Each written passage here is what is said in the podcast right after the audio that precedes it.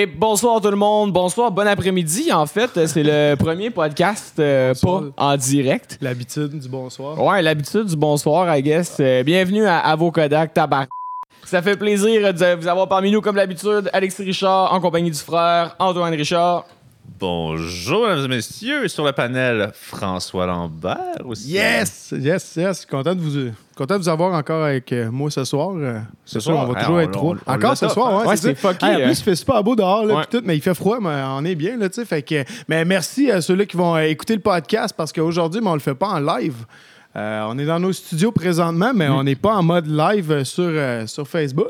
Pourquoi? Non, puis je pense, ça va continuer comme ça probablement. Là, ce qui arrive, c'est que les lives pendant le temps de la pandémie, vous n'avez sûrement consommé beaucoup, vous n'avez vu beaucoup. Un peu trop. Peut-être un peu trop, oui, effectivement. Puis l'été, on est conscient que tout le monde va rester dehors jusqu'à dépasser le couvre-feu parce que c'est demain que ça tombe. On va en profiter. Fait que c'est ça, maintenant ça sera plus live, donc c'est le temps de vous abonner à la chaîne YouTube de Avocadac. On est vraiment sur toutes les plateformes, mais YouTube, c'est là que vous allez pouvoir profiter du visuel parce que on fait pas tout ce setup-là pour rien, hein? Fait que c'est ça. Puis justement, notre invité aujourd'hui, en plus, on va avoir un ou deux, juste un petit visuel à présenter, ouais. Fait que, tu sais, d'aller voir sur YouTube. Mais aussi, notre invité aujourd'hui, on le fait en après-midi parce que notre invité, il est de Montréal, puis il est en spectacle ce soir à Québec. Donc, on en profite pour justement l'accueillir avec nous autres cet après-midi. J'allais encore dire ce soir. Ah, c'est fucking. Fait que cet après-midi, ouais, surtout que, tu sais, une petite bière à 2h de l'après-midi. Vous êtes les seuls qui vont faire de moi. Ah, c'est ça. Anyway, c'est de la job, hein? C'est de la job. Écoutez, on a-tu des millions d'affaires à plugger aujourd'hui? Pas tant. Mais là, en fait, il y a un nouveau truc qu'on va pouvoir plugger, mais à partir de la semaine prochaine. Oh. On laisse en suspens. Oh. Il y a pas de gros qui s'en vient. Okay. La semaine prochaine, on sait même pas ça va être quand le prochain. Non, mais les gens, ils savent pas ça, on le pose quand on veut. Non, c'est mort notre podcast. Mais écoutez, là-dessus, on va commencer, on va accueillir notre invité. Moi, en tout cas, les boys, on se le dit, on est des fans de ce type d'art depuis vraiment longtemps, puis on avait hâte enfin de recevoir, bon, on peut le dire, c'est un humoriste, on a vraiment hâte de recevoir un humoriste. Au Québec, les podcasts sont dominés par l'humour, ça fait du bien d'en avoir un avec nous. On y va, êtes-vous prêts? Ouais, moi je suis bien prêt. Excellent. Ben tout le monde, on accueille Pascal Cameron. Yeah! Yes! Nice! Salut Pascal. Salut vous autres, comment ça va les gars? Hey, ça va super bien, hein? Merci d'être avec nous autres. J'ai adoré ça. On avait hâte de recevoir un humoriste parce qu'il y a juste des humoristes dans tous les podcasts. Alors on veut faire comme tout le monde et entendre les mêmes anecdotes qu'on entendait à sous-écoute. C'est exactement ça que je voulais dire. Ouais, il commence en nous bâchant en partant, c'est bon, ça va être fun. C'est à 15, mais c'est vrai qu'il y a fucking beaucoup d'humoristes qui font des podcasts là, puis vous êtes pas tannés un peu? Non? Ah ouais, pour vrai, c'est ça que je me demande tout le temps. Moi, j'ai tout le temps peur de genre faire « Hey, le public, à un moment donné, va-tu en avoir plein le cul d'entendre des humoristes en manque d'attention? » Genre se partir un podcast pour faire « Ma mère m'a pas fait de câlin pendant 60 minutes par semaine. » Mais ça dépend des sujets parce que c'est... Charles Beauchesne? Oui. Ouais, Charles Beauchesne, son podcast est fucking intéressant. Il va parler d'histoire, etc. Fait que je pense qu'il y a place à créer un certain ambiance humoristique, mais d'aller plugger des affaires différentes aussi. Ça, je suis totalement d'accord. C'est juste que souvent, c'est des humoristes qui parlent avec d'autres gens d'humour ou genre qui vont interviewer quelqu'un qui n'est pas habile socialement pour parler plus que cette personne-là. Ouais. Genre, mais c'est ma perception, puis j'écoute pas de podcast, fait que j'ai aucune idée de ça. T'en consommes aucun? Pas tant, pour vrai, ça me...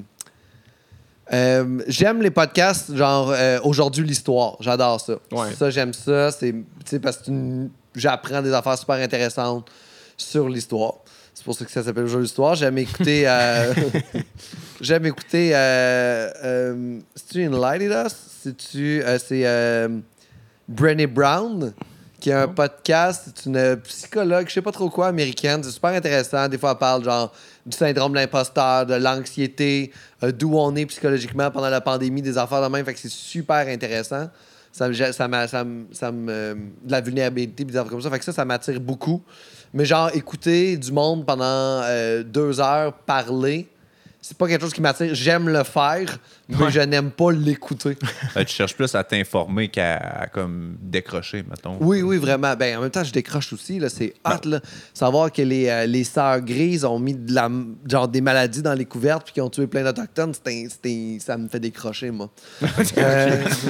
Chacun son type. Tu sais, d'apprendre en même temps, c'est comme le fun. Il y a de la musique au travers. Puis tu consommes des podcasts, mettons, dans quelle occasion, comment? Parce qu'il y a des gens qui vont consommer des podcasts en auto, en voiture. Tu sais, tu fais quand même beaucoup de route en tant qu'humoriste. Est-ce que dans ton auto, tu écoutes de la musique ou tu écoutes... En auto, c'est Ars Moriendi. Habituellement, mon podcast que j'écoute le plus, qui est un podcast de genre style true crime, d'un gars qui s'appelle Simon Predsch, qui compte des histoires vraiment weird, de genre deux enfants d'Angleterre, puis là, il remet ça. Il le met dans un environnement social, économique, puis il explique comment c'est arrivé, pourquoi ces deux enfants-là ont tué ce bébé-là, puis toute cette affaire-là, puis c'est genre avec des trames sonores, une ambiance glauque. Tu conduis au milieu de la nuit, t'es comme « Ah! Shit! C'est fucked up! » Puis genre la vraie histoire là, du bonhomme 7 heures, d'où ça vient. Fait que c'est vraiment super intéressant. Fait que ça, j'ai écouté ça en char. Aujourd'hui, il est en anglais, ce podcast-là? Non, il est en français. En français? Okay. Répète, c'est quoi le nom? Ars Moriendi. Ars Moriendi. C'est super bon.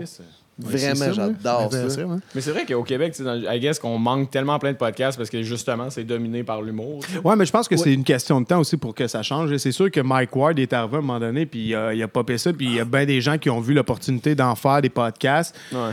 En lien avec l'humour, mais tu sais, on a accueilli Doom de Sans Filtre. Doom de Sans Filtre. Puis eux autres, dans le fond, ils ont accueilli, justement, des psychologues, puis tout aussi. Là. Fait que, puis c'est des podcasts, c'est la même chose. C'est, mettons, Sonia Lupien qui était allée à Sans Filtre, qui parlait de stress pendant la pandémie. J'étais comme, OK, nice, je suis pas tout seul à vivre ça. Genre. Ouais, c'est fucking cool, ça. Ouais. Mais tu sais, Mike Ward, tu l'écoutes, a réussi à faire en sorte que peu importe qui a un podcast en ce moment au Québec doit dire merci à Mike Ward. Ouais. Je dois dire parce que Mike Ward a fait en sorte que... À un moment donné, il y a des épisodes qui ont 500 000 vues. Là. Ouais. C'est 500 000 personnes qui ont fait « Hey, c'est ça un podcast, ça peut m'intéresser de m'écouter à d'autres. » Puis dans son podcast, il fait la promotion de d'autres gens qui ont des podcasts.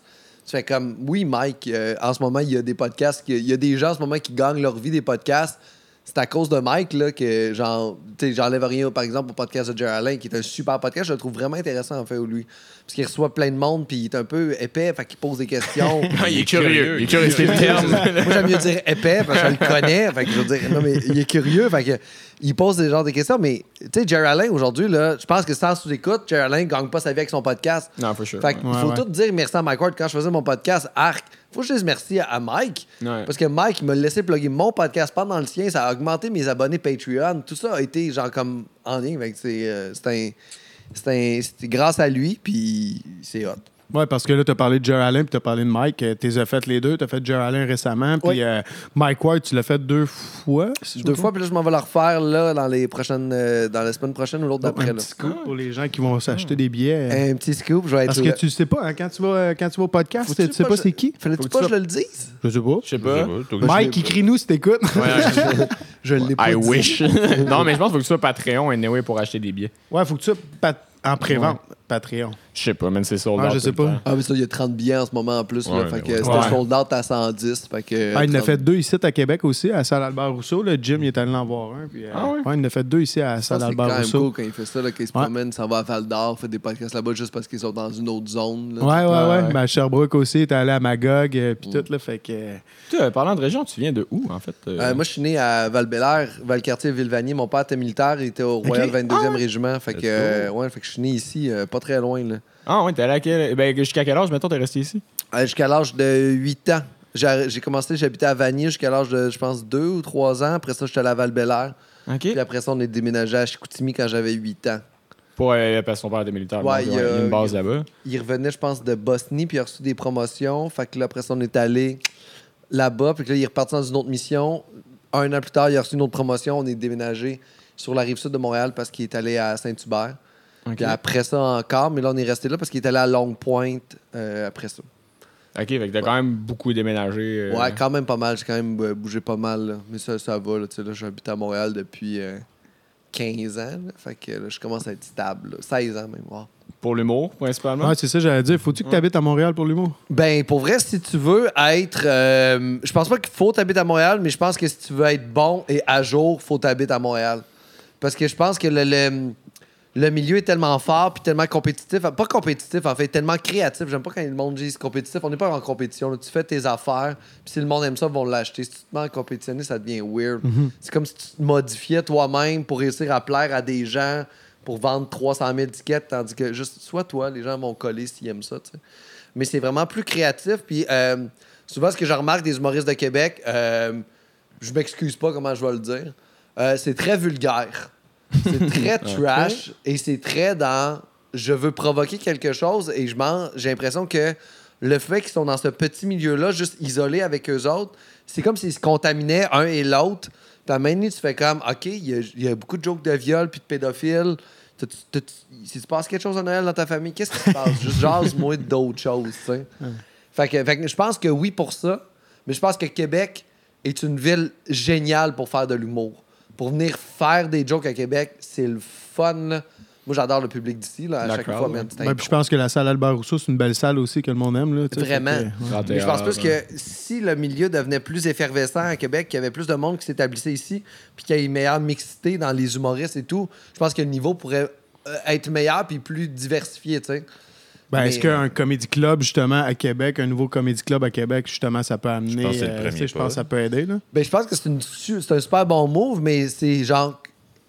Qui va venir à Québec, à part P.A. Méthode, qui habite à Québec, en fait, lui? Ouais. Puis lui, c'est parce qu'il est assez établi en humour qu'il peut habiter n'importe où, puis il va travailler de toute façon, tu sais. Mais qui va pouvoir travailler, gagner sa vie, roder son matériel... Il va-tu avoir assez d'opportunités à Québec pour le faire? Peut-être dans un futur. J'espère que dans 20 ans, il va avoir comme... Tu sais, vraiment deux centres d'humour au Québec. Québec, Montréal. Il va y avoir deux gros centres forts aussi que tu vas pouvoir habiter dans les deux villes puis faire genre comme je peux gagner ma vie. Genre de, tu sais, New York, LA, genre. Ouais. Mais du Québec, tu sais. J'ai l'impression qu'il y a beaucoup de monde du Saguenay aussi. Jonquière, Chicoutimi et compagnie, là, qui arrivent de là, des humoristes qui sont nés là-bas, là, puis qui arrivent, mais ils déménagent à Montréal par après. Là. Ouais. Mais on dirait que c'est un gros centre, ça en est un particulièrement. Ouais, chauffé éclairé, on fait ça, tu sais, Manu puis Simon Trottier, là, Manu le mieux, puis on fait ça, ils ont habité ici quand ils étaient les sauts de mousse, en fait. Ouais. Avec Mathieu Lévesque, puis Mathieu Lévesque qui lui habite encore à Dolbeau, puis il fait des jokes là-bas, puis des fois il migre vers Québec faire 3-4 shows. Il retourne à Dolbeau-Mistassini, puis that's it, tu sais. Nice. C'est... Mais c'est sûr aussi, à Montréal, t'as l'école de l'humour. Toi, t'as fait l'école? Moi, j'ai fait l'école, oui. Ouais. Gradué 2011, si je ne m'abuse. On a fait nos devoirs. Ah. Fait nos devoirs. C'est 2009-2011, la cohorte qui gronde. Yep. Et je n'étais pas d'accord avec ce slogan. Comment ça, la cohorte? C'est quoi qu'est-ce que ça veut dire, la cohorte qui gronde? Pourquoi? On avait comme un numéro d'ouverture lors de la tournée. C'était complètement ridicule. J'étais pas d'accord avec ça. Mais en même temps, c'est parce que ça qui est plate d'être dans un groupe. Tu sais, la démocratie gagne tout le temps, tu sais. Et tu te rends compte, quand tu regardes les élections, que souvent, la majorité a tort, tu sais. Ouais, et là, c'était comme... Là, on faisait un rap d'ouverture. C'était genre... yo, yo, yo! Puis là, on rappait sur Dr. Dre, genre la toune... 2001, là, l'album... Ouais, mais genre, c'est quoi la toune, là, avec le char qui bounce au début? Nothing but a G-thing? Non, pas Nothing but a G-thing. Still Dre. C'est Still Dre. C'est Still Dre. Ouais. Puis là, on rappait là-dessus, puis j'étais comme, mais... Puis c'est comme, ah, tout le monde est prêt, 2009, 2011, la cohorte qui gronde. Puis là, j'étais comme, mais seigneur, c'est quoi qu'on fait? On a-tu payé vraiment 14 000 $ pour finir avec ça? Qu'est-ce que c'est cher? Qui était dans ta... Tu sais, les gros noms, mettons, de ta cohorte? Il y a Phil Roy. OK. Ah ouais, Phil Roy. Qui d'autre qui travaille en humour? Moi. On n'a pas une cohorte qui a vraiment... À part Phil, là, qui a popé tout de suite, là. JC Surette. Y a-tu des scripts là-dedans? Plus ou moins, pour vrai. Fait que ça n'a pas été une grosse année. Vraiment pas une grosse année du tout. On est l'année en plus après celle de Adib, avec Charles Beauchesne, avec Pierre Bruno Rivard, Pierre-Luc Pomerleau, qui était quand même une bonne année aussi, là, tu sais. On a comme été une année tampon, là. Il y a comme, je pense que Phil puis moi là, qui commence. Phil sort beaucoup du lot. Là. Il y a moi qui commence aussi à plus percer un peu plus. JC Surette qui est tout le temps là. Il est partout, il joue au bordel tout le temps. Il est super bon. Mais les autres, c'est comme un peu plus latent. Genre. Soit ils ont arrêté après tout de suite ou soit ils ont essayé de faire des comebacks. Puis après ça, ils sont repartis. Fait que c'est comme... Ouais, faut que tu sois constant aussi, faire des comebacks tout le temps, puis c'est un peu. On t'a oublié, là. Ouais, c'est ça. C'est le genre de milieu, faut que tu sois all-in, tant qu'à moi. Faut que tu crées ton monde qui veulent coller avec toi. Si justement tu fais tout le temps des comebacks, tu viens de tout perdre. Ben oui, il faut que tu travailles tout le temps là-dessus. Là. Quand tu lâches ta job de jour, c'est là que tu deviens aussi meilleur, puis que tu mets vraiment toute ton énergie puis ta tête là-dessus. Fait que c'est automatique. Moi, quand j'ai lâché ma petite job de jour que je gardais juste par insécurité le week-end, maintenant, j'ai juste lâché, puis mes affaires ont augmenté automatiquement. Ça a été automatique, genre... J'ai arrêté en septembre-octobre, puis après ça, mes affaires ont décollé. Mais c'est juste... C'est niaiseux, là. Mais quand tu te rends compte que c'est tout ce que t'as, ben tu l'optimises. Là. Mais t'as-tu déjà eu des doutes? Puis t'as-tu, quand t'es sorti de l'école... Hey, j'en ai eu un la semaine passée. Okay. J'étais sur le stage en train de jouer, puis pendant mon set, j'ai fait « Ah, je suis plus capable de faire ce métier-là. » Ah ouais? Ah ouais, genre sur le stage. À un moment donné, j'ai arrêté une blague, j'ai fait « Je sais même pas où je m'en vais avec ça. » J'étais juste en train de me dire « Comment je vais réussir à produire tous ces numéros-là pour cet été? » Puis là, j'ai des galas qui s'en viennent tout, puis j'étais comme « Ah, j'y arriverai juste pas. » Puis là, je suis sorti stage, puis là, le lendemain, je jouais au bordel, puis là, je jasais avec d'autres humoristes, ils ont passé au travers, il y avait Fallu dans la loge, il y avait Sylvain Larocque, tu sais. Puis c'est du monde qui en ont vu d'autres, là, tu sais. Puis là, j'étais comme « Hey, man, hier, j'étais là, puis j'étais comme « Je pense pas que je vais y arriver. » Ils font comme « Ah, c'est normal, là, ça va repasser, là. Tu vas embarquer sur le stage tantôt, tu vas faire comme « Ah, finalement, t'es encore capable. » Puis c'est ça qui est arrivé, tu sais. Mais c'était juste cet espace, temps-là, où c'est que j'ai fait « Bon, c'est plus fait pour moi. Un an de pandémie, ça m'a tué. » Ouais, ben c'était raide aussi, là. Ça a dû tester vos limites à tous les humoristes, là. Ça, c'est sûr et certain, là. Ça, oui, je pense que ça a fait aussi un genre de...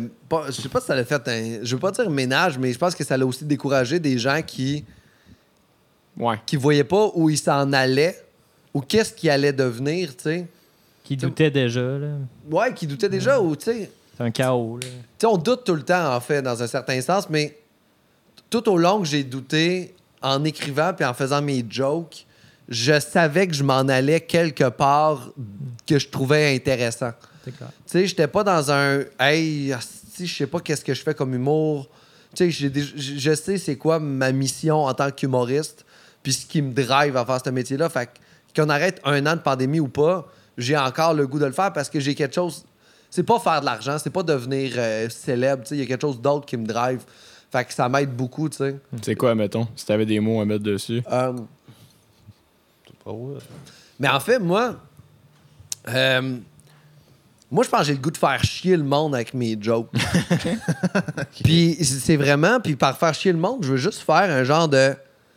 Tu sais, genre, il y a une phrase qui dit là, que j'utilise souvent, c'est de souligner les incohérences, de faire à quel point on est épais, puis qu'on est tellement pas aligné avec ce qu'on dit, puis on se trouve des... Puis on dirait que tout mon humour est tout le temps drivé autour de... Moi qui est une marde, en fait, je m'inspire tout le temps de moi, en fait. Tu sais, le bit aussi que je dis... à un moment donné, j'ai une affaire aussi que j'ai faite au prochain stand-up. C'est-tu le prochain stand-up ou c'est le gala des Grandes Crues? J'ai dit, il y a un de mes amis qui est fâché contre sa nouvelle fréquentation parce qu'elle a couché avec au-dessus de 40 gars, puis il est comme, je me sens pas spécial. Puis là, moi, j'ai dit, ouais, mais elle est pas là pour te faire sentir spécial, c'est pas ta mère, tu sais. Ça, c'est le bit, mais c'est ce gars-là, c'est moi, il y a 7 ans. Okay. Tu sais, tu comprends? Fait que là, je prends ça, j'ai comme... Oui, mais c'est ça. Puis là, je prends ça, j'ai comme... Ouais, man, pourquoi tu penses comme ça? T'es comme... Ta gueule. Puis j'essaie de faire cheminer psychologiquement le monde à travers des jokes. Puis faire en sorte qu'on avance en tant que société à travers l'humour, là, tu sais. Un peu ça. Je pense que ça serait ça. Est-ce que c'est hot? Mais j'aime bien... Je pense que... Parce que ayant consommé ton humour et tout, ça fait du sens. Clairement, c'est ça que tu fais, puis ça transcende bien, en tout cas. Je sais pas si c'est une question que tu te posais à un moment donné, là, mais... Je sais pas si tout le monde capte tout, mais ça, à un moment donné, c'est pas mon problème. Là. Ouais, non, tu peux ça. Pas. Je peux pas savoir si t'as manqué d'air à naissance ou pas. Puis, puis si tu captes pas tout, ben, c'est ton problème.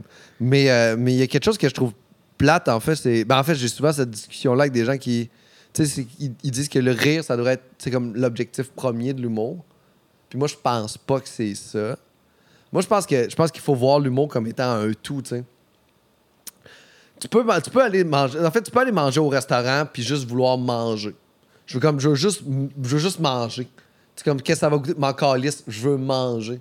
Mais je pense qu'il y a aussi, tu peux faire en sorte que les gens vivent une expérience. Tu sais, quand tu checkes les grands chefs Michelin, tu fais comme, OK, ce plat-là... c'est mon inspiration de Blanche-Neige et les sept nains. Là, tu fais comme, OK, là, je mange Blanche-Neige et les sept nains. Puis là, tu fais comme, Christ, c'est pas juste un repas. Tu sais, tu manges, mais tu vis une émotion, il y a des odeurs, il y a les yeux. Puis je pense que l'humour, si tu te concentres à juste faire rire le monde, tu te coupes de tellement d'opportunités de juste faire... Hey, tu peux genre, les choquer. Tu peux les rendre tendres. Tu peux leur faire vivre, genre, les exciter. Ils peuvent être bandés. Tu peux faire plein d'affaires. Mais c'est ça que je trouve que le monde fait comme... Non, l'important, c'est d'être drôle puis que tout le monde rit. Je fais comme... T'es-tu sûr que c'est ce que le monde veut juste vivre? Parce que souvent, j'ai vu des humoristes rentrer tellement fort dans des places puis me dire pourquoi ils vendent pas plus de tickets. Puis après ça, regarder un André Sauvé qui va être moins drôle, mais qu'il va faire une tournée, il va faire « Moi, je fais 50 shows, c'est d'attitude, puis c'est sold out en 7 secondes. » Mais comme tu dis, c'est une expérience, André Sauvé, tu y vas, c'est un tout, là. Mais oui, puis tu sais, t'es un humoriste, tu sais. Ouais. Mm-hmm. C'est ça, tu sais. Puis tu sais, même Louis C.K., tu regardes ses spectacles, là, tu fais comme... C'est pas lui qui a le plus de clap, là, mais c'est l'humoriste qui vendait le plus de tickets aux États-Unis à sa fin. C'est très drôle ce qu'il fait, mais c'est pas juste très drôle. C'est drôle en tabarnak. C'est super drôle. La manie, tu fais comme « Oh shit, oh, oui. Oh my God ouais. ». Là, tu sais, le beat sur les Indiens, « Oh, we're gonna call you Indian anyway ». Tu fais comme « Oh shit ». Tu fais comme « Ah, shit, c'est vrai qu'on est comme ça », mais tu fais comme « C'est drôle », mais c'est tellement plus intéressant que c'est drôle.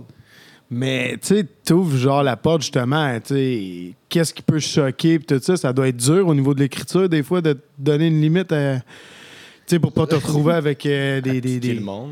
Ouais, mais c'est ça, tu sais, comme t'as dit tout à l'heure, tu peux faire rire les gens, tu peux les choquer, tu sais, mais les choquer, aujourd'hui, c'est dangereux en tabarouette. Ah, mais c'est correct, parce que y a la portion de gens choqués aurait été choqués à l'époque aussi, c'est juste que là, ils peuvent s'exprimer grâce aux médias sociaux. Ah ouais. Ils existaient il y a 30 ans, ils ces gens-là. Gens, ils choquaient. Ben oui, mais c'est juste que les gens pouvaient pas revenir sur Twitter, texter leur famille. J'ai vu Yvon ce soir, il a dit ça sur sa femme, tabarnak. Mais là, aujourd'hui, il pourrait le faire, tu sais. Mais non, je pense qu'il y a quelque chose aussi là-dedans de c'est important. Puis j'essaie pas de choquer. C'est quoi donc? On a trouvé un mot ce matin. Parce que Justine Philly, elle m'a dit quelque chose à Mané, qui est une auteure, super bonne autrice. Elle m'a dit si tu tuais moins de gens dans tes numéros, ce serait une bonne chose. J'avais trouvé le conseil vraiment intéressant. Et on avait comme on a travaillé un peu ensemble, là, puis on a sorti un mot qui était comme genre, c'est comme culpabiliser, puis c'est une culpabiblague, en fait. Je fais culpabiliser les gens à travers l'humour, fait que c'est une culpabiblague. Ben, c'est fort. Ouais, puis en fait, il y en a une couple d'humoristes comme ça, mais pas une trollée. Ben, je sais pas qui, toi, t'a inspiré ou c'est juste parti de toi. Là, mais... J'ai aucune idée. Il y a personne qui m'inspire vraiment, mais j'essaie vraiment tout le temps de faire en sorte que les gens se culpabilisent pas, puis de réussir à bien partir, puis de bien tweaker les affaires pour qu'on se sente ensemble, parce que je suis pas à l'extérieur, c'est pas parce que... Ouais, tu fais partie de ça. J'ai réussi à te parler du fait qu'il y a des enfants travailleurs dans le monde. Tu sais, j'ai acheté sur Amazon, moi aussi, guys. Je suis dans le même panneau que vous autres. Je suis pas meilleur, tu sais. Ouais, c'est ensemble qu'il faudrait comme tout réaliser ça. Mais je disais ça parce que, tu sais, mettons, moi, je suis un gros fan de Ricky Gervais, mettons, puis c'est un truc que j'aime des fois dans son humour aussi. Tu sais, Louis C.K. aussi, c'est ça, c'est que... T'es comme, c'est ça, je la ris, mais elle sait que c'est un peu de ma faute aussi. Puis... Ricky, il est très dans ta face. Ouais, c'est... Il n'y a pas beaucoup de gants blancs, Ricky Gervais. Ah, non, j'adore, je suis un gros fan. Ouais, non, ça, c'est... J'aime bien. Puis tu sais, c'est une question sûrement que vous avez souvent, tu sais, ça vient d'où ton inspiration, genre, pour écrire des blagues? Parce que tout à l'heure, je t'ai vu, on parlait juste avant le podcast, puis t'as lâché une blague, on va la garder pour une de tes shows futures, puis tout ça, c'était quand même assez drôle, où on a parlé d'un sujet, puis tout de suite, tu prenais des notes sur ton cellulaire, tu dois en avoir un shit. Ben non, mais... des notes dans ton cellulaire. T'aimes ça, observer les gens, écouter les gens. Tout, on dirait que c'est cliché de dire un humoriste va aller s'asseoir au restaurant puis écouter la table d'à côté puis tout ça, puis prendre des notes. Toi, mettons, tu... C'est tout le temps, c'est n'importe quand. Ouais, il va arriver une niaiserie puis je vais faire « Ah, ça, c'est le fun ». Tu sais, ça peut être des anecdotes vraiment niaiseuses avec ma blonde qui a dit quelque chose. Je fais comme... Oh shit, je viens de merder pour ça. Puis là, j'essaie de le prendre puis de l'extrapoler de façon intéressante pour comprendre qu'est-ce que c'est, d'où ça vient, puis justement de le livrer de façon drôle, tu sais. Aussi niaiseux qu'à un moment donné, j'ai trouvé un chandail qui n'était pas à moi dans le lavage, tu sais. Tu sais, je reprochais à ma blonde, tu sais. Tu l'as entendu? Ben ouais, ben on était là au Comédia quand tu faisais ce numéro. Bon, ben c'est ça. Fait que là, tu sais, je le reproche à ma blonde, mais ça, pour moi, c'est drôle. Puis là, je fais comme, OK, mais qu'est-ce que ça représente chez moi, ça? C'est ça. Qu'est-ce que je pense de ça? Ça. Puis après ça, je déconstruis mon affaire comme ça, puis je construis une blague, tu sais. Mais c'est juste, c'est des layers de même que tu rajoutes un peu partout. T'sais. Mais moi, c'est comme ça que je compose. Il y a des gens qui vont juste faire « Hey, je suis allé au glissade d'eau, quelqu'un a perdu son maillot, m'a compté ça. » Mais on n'a pas les mêmes processus, tout le monde. Là. J'ai l'air de simplifier ce qu'il fait, là, mais il y a des gens qui c'est tellement naturel que c'est juste ça.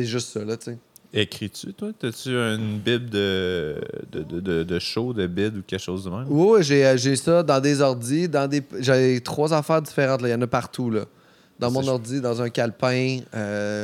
C'est Simon Leblanc qui dit, je pense, qui écrit rien pantoute, qui fait toutes des anecdotes, puis qui fait juste rouler dans sa tête, puis des Michel Barrette qui... Ouais. Ben, je le connais pas, mais qui doivent pas écrire. Je veux dire, c'est des anecdotes. Fait qu'il y a du monde qui roule là-dessus. Puis c'est hot, là. Ils ont comme une mémoire phénoménale de faire ça, mais... C'est jouer avec le feu en esti. Ouais. Ben, s'ils sont bons, puis à l'aise là-dedans. Si on se rappelle, justement, tu parlais de Michel, on se rappelle de ce qui s'est passé. Oui, qui pensait pouvoir... Oui. Mais il y a un service... Ah, vous avez... Bon, je te laisse raconter. Mais il y a eu un breakdown, tu sais, c'est une accumulation de 10 ans de carrière où c'est qu'il n'a pas dormi 6 minutes, là. Dans le fond, Martin Matt aussi, il a fait un breakdown, puis il écrit ses blagues. Je pense pas que ça... Mais quand c'était lui, c'était nouveau, genre, comme ça? C'était-tu comme... Mais il voulait faire comme Jean-Marc Parent, en fait. Tu sais, il y a Jean-Marc Parent qui faisait des genres des 24 heures. Il fait comme, moi aussi, je suis capable. Là, il arrive, puis il y a eu un breakdown sur scène, tu sais. Je comprends, mais tu sais, tout le monde... Moi, j'arrive des fois sur scène, puis j'ai juste une idée, là, puis je vais la faire, tu sais. Je vais faire, ah, il me semble que c'est le fun, ça. Puis je vais la faire, puis je vais, ah, c'est intéressant. Puis après ça, je vais l'écrire, puis je vais essayer de la développer, tu sais. Mm-hmm. Mais c'est souvent comme ça que je vais fonctionner. En fait, je vais tester mon idée en premier sur scène. Puis quand je vois qu'il y a un potentiel, je fais comme... Ah, c'était cool, ça. Pour vrai, les gens ont aimé l'idée. Fait que... Puis des fois, je vais juste tester des idées. Je vais même pas faire de joke. Je vais juste faire comme ah, non, ça. Ah, ok, cool, vous trouvez ça déjà un peu funny, parfait, ça va être drôle. Y a-t-il une place en particulier que c'est la meilleure place pour tester? Ben, le bordel est quand même une place assez cool là, pour tester. Mais sinon, dans les soirées moins connues à Montréal, moi, j'aime beaucoup le Brouhaha Rosemont, qui est vraiment cool. C'est mon crowd, en fait, dans la salle. Fait que souvent de jeunes professionnels ou des universitaires ou du monde de Rosemont. Fait que, tu sais, on dirait que si je parle à mon monde, ça vient peut-être un peu biaisé là, vu que je parle à mes gens. Là. Bon, au moins, tu connais ton public. Ça, c'est une affaire aussi que beaucoup d'humoristes ont eu de la misère pendant longtemps, I guess, là, de comme bien connaître son public puis de s'adresser à ces gens-là. Puis, ouais. Effectivement, ça doit être biaisé, mais en même temps, ça doit être nice pour toi. Ça doit être biaisé parce que Mike Ward, il connaissait son public. C'est juste sorti de la salle. Ouais, mais tu sais, j'ai le goût, là, moi, de rejoindre Sylvie et Carole, 57 ans. Là. J'ai le goût de trouver un moyen de reparler à ces gens-là parce que quand tu parles à des gens qui sont déjà conquis par ton message, c'est comme te masturber devant une photo de toi-même. Ouais, ça devient tellement... consanguin, c'est weird là. Fait que tu veux rejoindre des gens qui sont pas convaincus, tu sais, je reproche rien à ces shows là, mais tu sais un show pour l'environnement là. C'est tous des gens d'environnement dans la salle là. Et le gars, le PDG de Shell est pas là. Ouais, non, for sure. Fait que tu parles à qui? À tout le monde qui est venu à vélo. T'as déjà gagné là, c'est ça sont gagnés ces gens là. Comment tu vas rejoindre le gars qui a 7 VUS puis qui genre fait du shotgun dans son champ, tu sais. C'est lui, là, tu sais.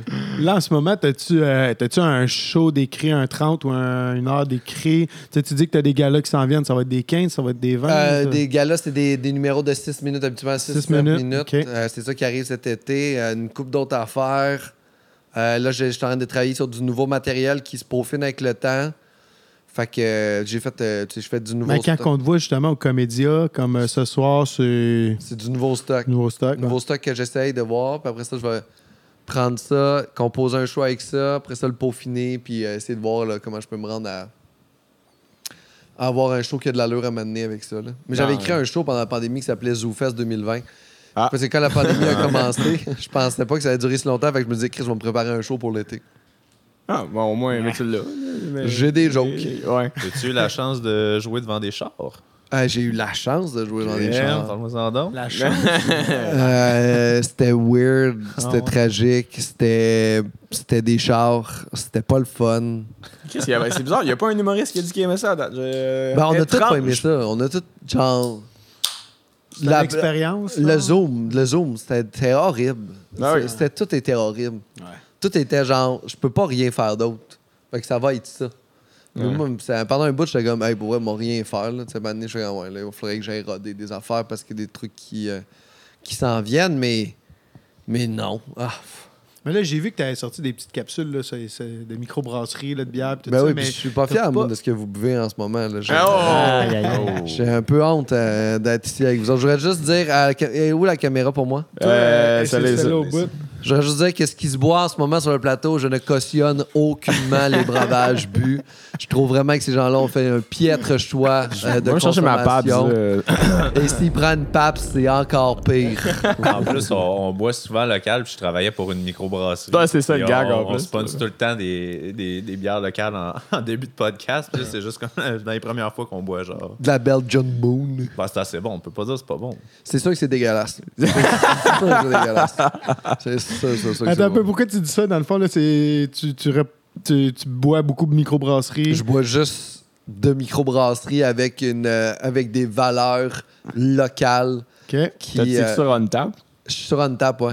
Je m'amuse là-dessus un peu, là, mais je bois vraiment des microbrasseries. Puis pas seulement la micro. Il faut qu'elle travaille avec des produits locaux, que ce soit très familial ou très social, la psychologie d'entreprise. Je veux que ce soit des gens perfectionnistes qui font des trucs pas parce qu'ils veulent faire du cash, mais parce qu'ils aiment leur métier. Puis ça se sent aussi dans le produit que c'est des gens passionnés.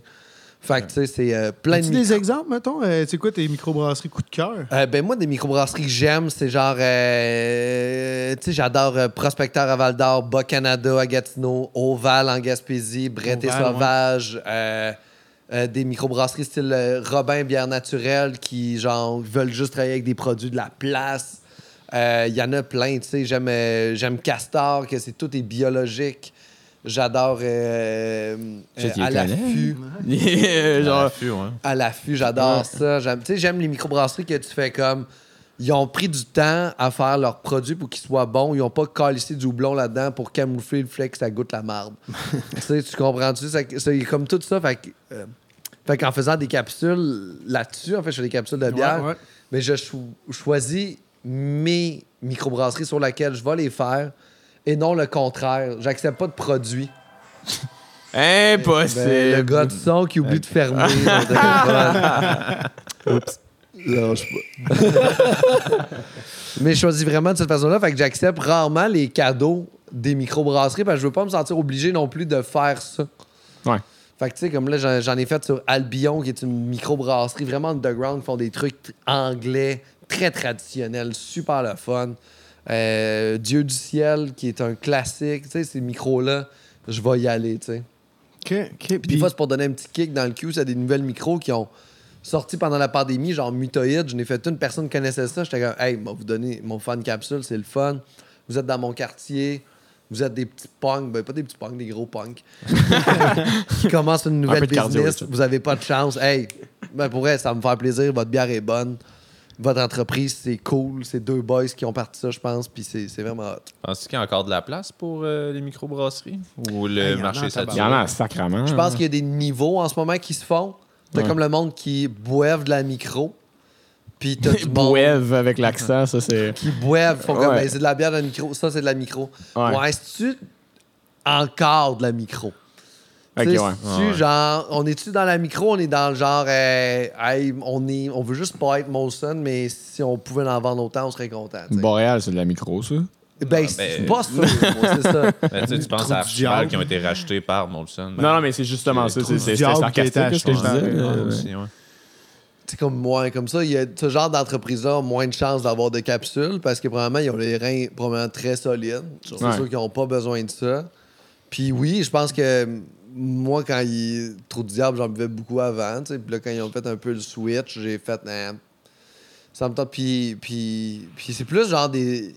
Si, par exemple, ce genre d'entreprise-là me demandait de faire des capsules pour eux, je ferais comme, ben, vous avez les moyens de me payer pour. Ouais, why not? Je vais pas le faire pro bono.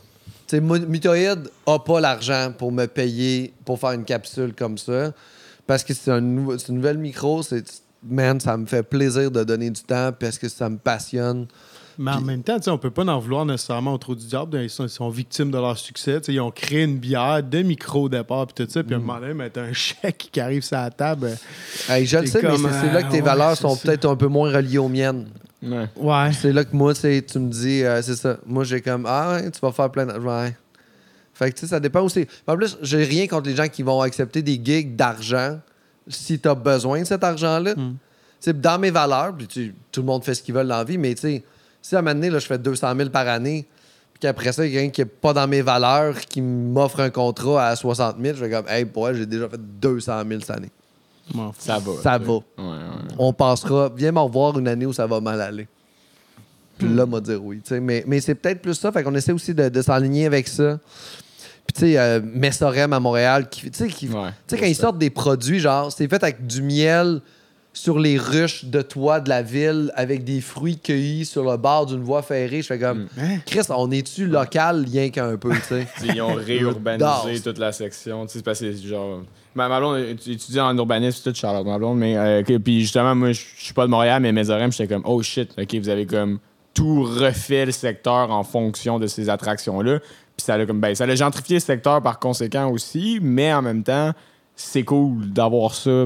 Puis anyway, c'est un quartier industriel. Fallait faire de quoi avec. Puis c'est une belle business. C'est pas une mauvaise business qui s'installe là. T'sais. Ouais, c'est ça. C'est merveilleux. T'sais. Ils se font pas chier. Il n'y a rien qui est mauvais. Il n'y a pas de voisins qui sont dérangés. Ouais. C'est idéal. Là.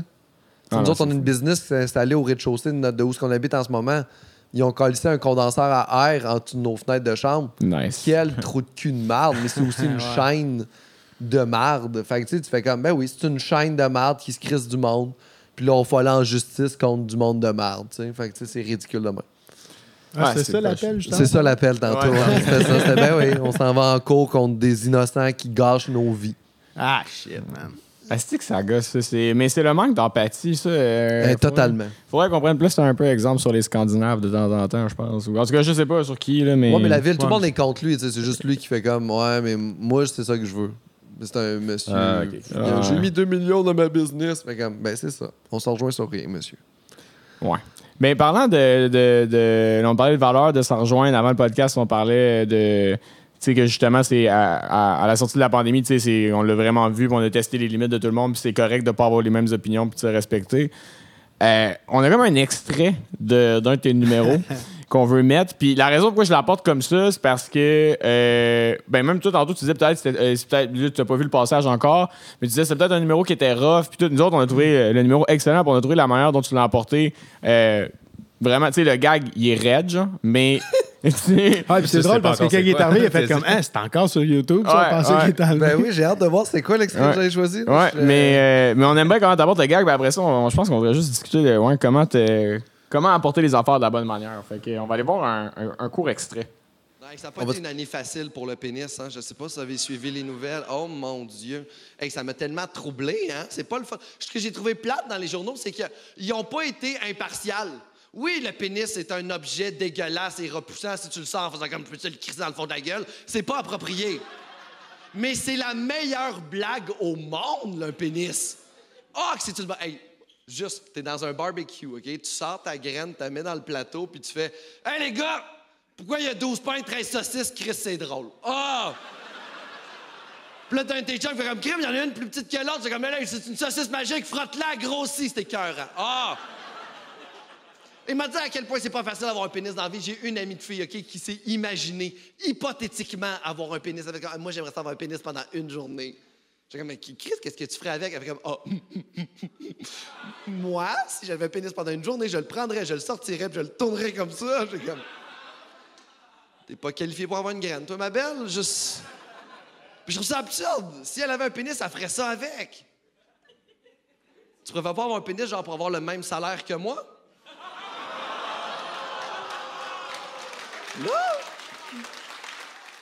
Fin, ça, c'est pas fin, ça. C'est pas fin? C'est rough, ça. Tu l'as trouvé trop rough? Non, c'est parfait, j'aime ça. Pour moi, ça marche, ça. Ça marche. Ouais. Mais c'est justement, tu sais, c'est comme, tu sais, c'est un gars qui est effectivement très raide, très rough, puis, tu sais, qui va exactement toucher une corde sensible d'un sujet qui est super actuel, puis qui l'est depuis vraiment trop longtemps. Ouais, mais en même temps, c'est vrai, là, tu sais, qu'il faut l'équité salariale, là, tu sais, on... Il y en a pas. C'est pas... Pour moi, cette blague-là, elle a beaucoup de sens. Là. C'est juste de comment l'amener. Puis je pense que dans ton delivery, genre, on sent que tu y crois pas ce que tu dis. Puis je pense que c'est important. Genre, oui, j'y crois, en fait, qu'elle devrait avoir un pénis pour avoir le même salaire que moi.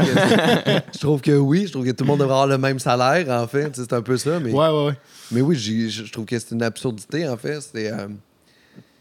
Ben oui, c'est juste... En plus, c'est un fait, en fait. C'est comme weird. C'est un fait qui est tellement horrible que tu fais comme... Ah, c'est drôle, mais...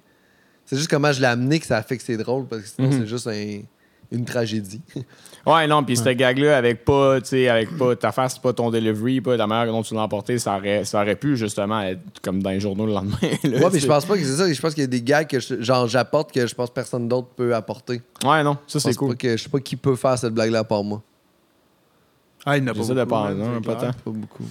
Non, c'est hot. Mais c'est hot de pouvoir amener ces affaires-là différemment parce que, justement, tu l'as dit, là, moi, j'ai fait un show de stand-up dans ma vie. Ça a été un esti de regret. Ah, man, je faisais un numéro sur le stress. Okay. Puis j'étais stressé à mort. Fait que qu'est-ce qui était arrivé dans ma tête? Je pensais au fait que j'étais stressé puis que je parlais du stress. Puis là, puis c'est ça. Fait que, mais j'étais sur un line-up avec des gens de Québec. À Québec, il n'y a pas beaucoup de shows, pareil. Là.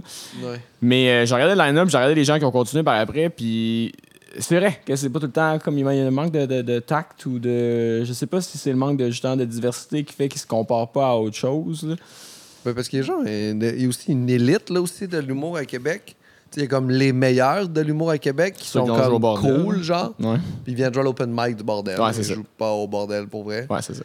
Puis ils viennent, sont comme cool. Puis là, après ça, comme les autres, ils font comme « Oh, ils sont cool, eux autres. » Fait qu'ils s'attachent à eux puis ils s'inspirent de eux. Mais, mais c'est que s'ils travaillaient avec du monde aussi qui sont comme plus expérimentés. Tu sais, je fais des shows, moi, avec Bellefeuille, Fallu, d'en faire de même, quand on joue au bordel puis tout. Fait que, tu sais, moi, je joue avec ces gens-là. Fait que je vois ces gens-là travailler. Je fais comme « Oh shit, OK, il faut que je tape up ma game. Au pire, il faut que genre, j'aille plus de rire ou que genre, je check comment il fait puis comment il développe ses idées. » Puis là, je m'inspire. Je suis comme « Ah, wow, c'est hot, tu sais. » Mais quand ton inspiration, c'est lui qui a le plus de rire, c'est lui qui fait 6 jokes de viol. Ouais. Tu fais comme, ben là, oh, crime, c'est ça qu'il faut faire pour être drôle. Non, pas nécessairement. Ouais. Tu sais, c'est ça. Fait que je pense plus que c'est ça que ça devient un peu bizarre après. Mais quand il arrive après ça, ces gens-là à Montréal, puis qui viennent jouer avec nous autres, qui est pas, je dis pas que Montréal devrait être la mecque, mais qui viennent jouer, puis après ça, ils nous checkent jouer, puis après ça, eux autres embarquent sur scène, mais le public qui est dans la salle, ont vu du monde nice passer dans les semaines passées, tu fais comme, ça va peut-être moins bien aller pour toi ce soir, tu sais. Il y a un clivage fort, par contre, parce que les deux, on a fait de l'impro quand même longtemps, genre. Puis moi, j'étais sûr que t'avais fait de l'impro. Je sais pas pourquoi. Mais en tout cas, peut-être que t'as de l'air juste trop à l'aise, puis ça m'a donné l'impression que t'as fait de l'impro. Mais comme, c'est ça, on dirait que quand t'es issu de l'impro, on a beaucoup qui sont issus de l'impro à Montréal aussi, mais même à l'impro, au secondaire, on avait un tournoi à Montréal, on était comme, OK, mais ça, c'est une joke de Québec. Ah, là, j'étais comme, ah, OK. Puis là, j'avais mon premier tournoi, je sais pas pour toi, mais... Tu as fait des tournois à Montréal? Non, j'avais joué à Montréal. OK, mais... vous avez été au Cégep d'abord, mais on allait là-bas, puis j'étais juste... J'avais peur d'aller jouer à Montréal, puis j'étais comme, OK, ils rient pas pareil, genre. Les Québécois à Montréal, ils rient pas pareil, genre. Mais il y a quelque chose de très, des fois, consanguin de Montréal, là, que genre que le monde à Montréal rit de trucs de Montréal. Par exemple, tu sors de Montréal avec ce joke-là, puis il est plus drôle. Ouais. Ça arrive, ça aussi, tu sais, puis t'es comme... Le contraire arrive-tu? Qu'est-ce que tu veux dire? Que ça rit pas à Montréal, mais ça rit ailleurs. Oui, vraiment. C'est ça. Vraiment. Vraiment, les deux se bougent, mais ce qui est important, c'est que ton gag marche partout. Là, en fait, idéalement, c'est ça que tu veux arriver comme objectif, mais oui, il y a des gags, là, tu sais, que c'est très montréalocentrisme, puis après ça, du monde qui joue à Montréal, tu fais comme ça marche pas à Montréal, ils sortent, ils s'en vont à Rivière-du-Loup, puis ils défoncent toute la place, tu sais. Fait que, il y a ça aussi qui joue, là. Ouais, mais on parlait de P.A. tantôt, mettons. C'est quelqu'un que je sais pas si son premier standing, ça a été à Montréal ou si c'était comme... Ce gars-là a conquéri les régions et tout le Québec avant de conquérir Montréal, tu sais. Puis il a vécu toute sa vie, il a vendu 300 000 tickets. Nous, nous avons vendu 23 à Montréal. Puis il a vendu 300 000 tickets dans les restes du Québec, là. J'exagère vraiment, là, mais ce gars-là a vraiment conquis les régions avant la ville, mais là, tu sais, il fait ses premières à Montréal puis tout va bien, tu sais. Mais ouais, ça, c'est un exemple de gars qui a rentré ailleurs avant de rentrer à Montréal. Puis tu vois, genre, mettons, avec tout, c'est parce que plus je t'entends parler, tu sais, c'est ça, tu as des valeurs très, très fortes, bien posées. Je pense que tu sais clairement comment tu réfléchis. C'était peut-être weird comme manière de l'apporter. Bon, ça va. Ouais, ça c'est va. Ça. Mais plus, mettons, tu fais ta place dans le domaine, genre, puis que t'es vraiment... Ben, en tout cas, moi, je te vois pas mal partout dans plusieurs numéros dans le domaine de l'humour. Est-ce que c'est un truc auquel tu veux pas adhérer, ce genre de système, star system montréalais? Non, en fait, je pense que tu peux être dans le... Je pense que je vais jamais être une vedette. Je pense que c'est un métier, être une vedette, là. Ah ouais. Genre Véro, mettons. Genre, c'est une job à temps plein, t'es une vedette, là. Ouais. C'est tout, là. T'es une vedette, là. Tout ce que tu fais dans ta journée est regardé. T'es à l'épicerie, ce que t'as dans ton panier, le monde regarde dans ton panier, ils font comme... Ah ouais. OK. Je pensais pas qu'il était le même. Ouais. Ça, je pensais, ouais, poulet. Madame Cloutier. Tu comprends-tu? C'est vraiment une job exigeante. T'sais, Mathieu Dufour, c'est une vedette. Mais c'est tough être une vedette. Faut que tu sois présent sur les médias sociaux, que tu mettes du contenu. C'est ça que le monde s'attend de toi. Je pense que je vais jamais être ça, puis je vais jamais vouloir devenir ça. Là. C'est ben trop. Je pense que tu peux être populaire, puis quand même garder tes valeurs, puis juste être cohérent avec qui t'es, là, tu sais. Mais en même temps, c'est ça, c'est qu'on n'a pas les mêmes valeurs du tout, là. Peut-être qu'on a les mêmes valeurs, je dis n'importe quoi en ce moment, là, mais je sais pas pourquoi je suis rendu que je parle de ça, mais je pense que je vais jamais être capable de devenir une vedette de Star System puis m'amuser à faire des premières parties de magazine à toutes les semaines, tu sais. Ouais. Même ma blonde non plus, tu sais, on n'a pas cette ce goût-là, tu sais. Tu sais, on est comme... Pour moi, aller dans un gala, c'est une corvée. Ah ouais, autant que ça. Ah, j'haïs ça. Je trouve ça plate. Je trouve ça long. Je trouve que les prix, ça... Je trouve ça futile. C'est de l'autosuçage. Ah ouais. T'as le prix de la meilleure capsule radio de l'année est remis à... Fais ta job. J'en rigole. Va pas te crosser une fois par année devant du monde pour dire c'est moi qui ai eu la meilleure selon le vote de des gens qui appartiennent à des boîtes de gérance différentes et qui votent de façon vraiment juste pour l'argent. C'est comme ben non. Faut payer pour être nominé. Ça c'est genre, ça m'a fait. C'est avec qui qu'on en parlait au Comédien, je pense. C'était du Coco. Ouais, Coco Béliveau était nominé puis tout, puis on parlait avec Sylvain Larocque puis tout, puis il était comme il parlait du prix, de comment c'était, j'étais comme hein, il y a un prix, il fait puis là, dépendamment des catégories, les prix varient puis tout, puis j'étais comme Ouais, puis tu peux... je trouve ça bizarre, en fait. Je trouve ça vraiment bizarre d'avoir des prix. Peu importe le milieu, c'est déjà assez ce qu'on fait, j'ai l'impression. Ouais. C'est vraiment bizarre, là. C'est comme... C'est qui le meilleur de l'année, non? Ouais, trouves-tu qu'il y a certains prix qui en valent la peine? Ton découverte, ça peut aider un petit nouveau. C'est rare que les découvertes, comme c'est des petits nouveaux, ils commencent à être connus. Là. Les découvertes sont rendues connues. C'est ça. Les découvertes ont déjà deux one-man shows. Là. C'est weird, pareil. Mais tu sais, en même temps, tu prends... Tu prends découverte de l'année, puis tu sais, Arnaud Soli qui est en nomination pour l'humoriste de l'année, mais il n'a même pas encore eu de première de son one-man show. Ouais. Tu comprends-tu? Il y a comme de quoi qui est bizarre, en fait. Puis je dis pas qu'Arnaud a pas eu une super année l'année passée. Là, c'était merveilleux. Là, son année était incroyable. Mais tu comprends-tu? C'est juste que je trouve tellement que ça n'a pas rapport, les prix de gala. Là. Puis peut-être qu'un jour, je vais gagner la vie, puis je vais arriver sur scène, je vais faire... Ah là, maintenant, je comprends ce que c'est. Puis là, je vais brailler sur scène, quand je vais remercier. Blablabla. Je vais juste faire... Ah, mon Dieu, que c'est vide, tout ça. Aïe. Mais vas-y. Je voulais juste savoir, en fait, tu faisais quoi avant? Genre, t'as-tu toujours voulu faire de l'humour? Je sais pas, man. Je sais jamais quoi répondre à cette question-là. T'as-tu, je sais pas, des jobs étudiantes ou whatever avant, puis là, t'as juste fait comme c'est l'humour d'attitude. C'était quoi le parcours? J'ai fait des jobs. J'ai travaillé dans genre, une affaire d'animation qui s'appelait Fort en Grignon. Je travaillais à l'hôpital. Après ça, j'ai fait des conférences pour Oxfam Québec puis des ateliers dans les écoles secondaires. T'es étudié en théâtre ou quoi de même? Là? Non, j'ai étudié à l'école de l'humour. J'ai fait des ateliers de théâtre un peu avec Daniel Fichot pour apprendre à jouer. OK. Regarde ça. C'est bien flou, mes enfants. Le cinéma, c'est-tu quelque chose qui tenterait un peu? Pas tant, en fait. J'ai joué dans un film pendant la pandémie. Puis j'étais comme, c'est parce que je suis en pandémie, tu sais. Parce que c'est le stand-up que je fais dans la vie. Fait que j'étais comme, quand le stand-up va revenir, en plus, je me disais, si la vie était réelle en ce moment... J'aurais probablement pas pu jouer dans le film parce que j'aurais été parti faire des shows, tu sais. Mais sinon, non, c'est pas quelque chose qui m'intéresse tant que ça. C'est le fun. C'est le fun d'être sur un plateau de tournage, là. Je mentirais de dire que j'aime pas ça, là, que si j'ai d'autres possibilités puis que ça fit. Dans mon... on a une cantine, ça. C'est bien nice.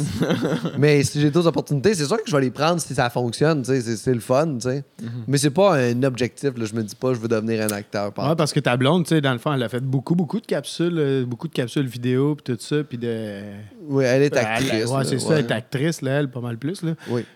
C'est pas quelque chose qui t'inspire, que t'as le goût de faire. Pas tant. C'est parce que t'as fait un petit sketch, là, justement, sur professeur. Ben oui, on avait rien à faire. Le petit sketch était écrit. Moi, ça m'a fait rire en risque. Je suis rendu avec 2 enfants. Là, puis là j'étais comme, hey, ils n'ont pas déjà des enfants, eux autres. Puis en plus, tu parles, puis ils sont déjà rendus grands. On a manqué un bout.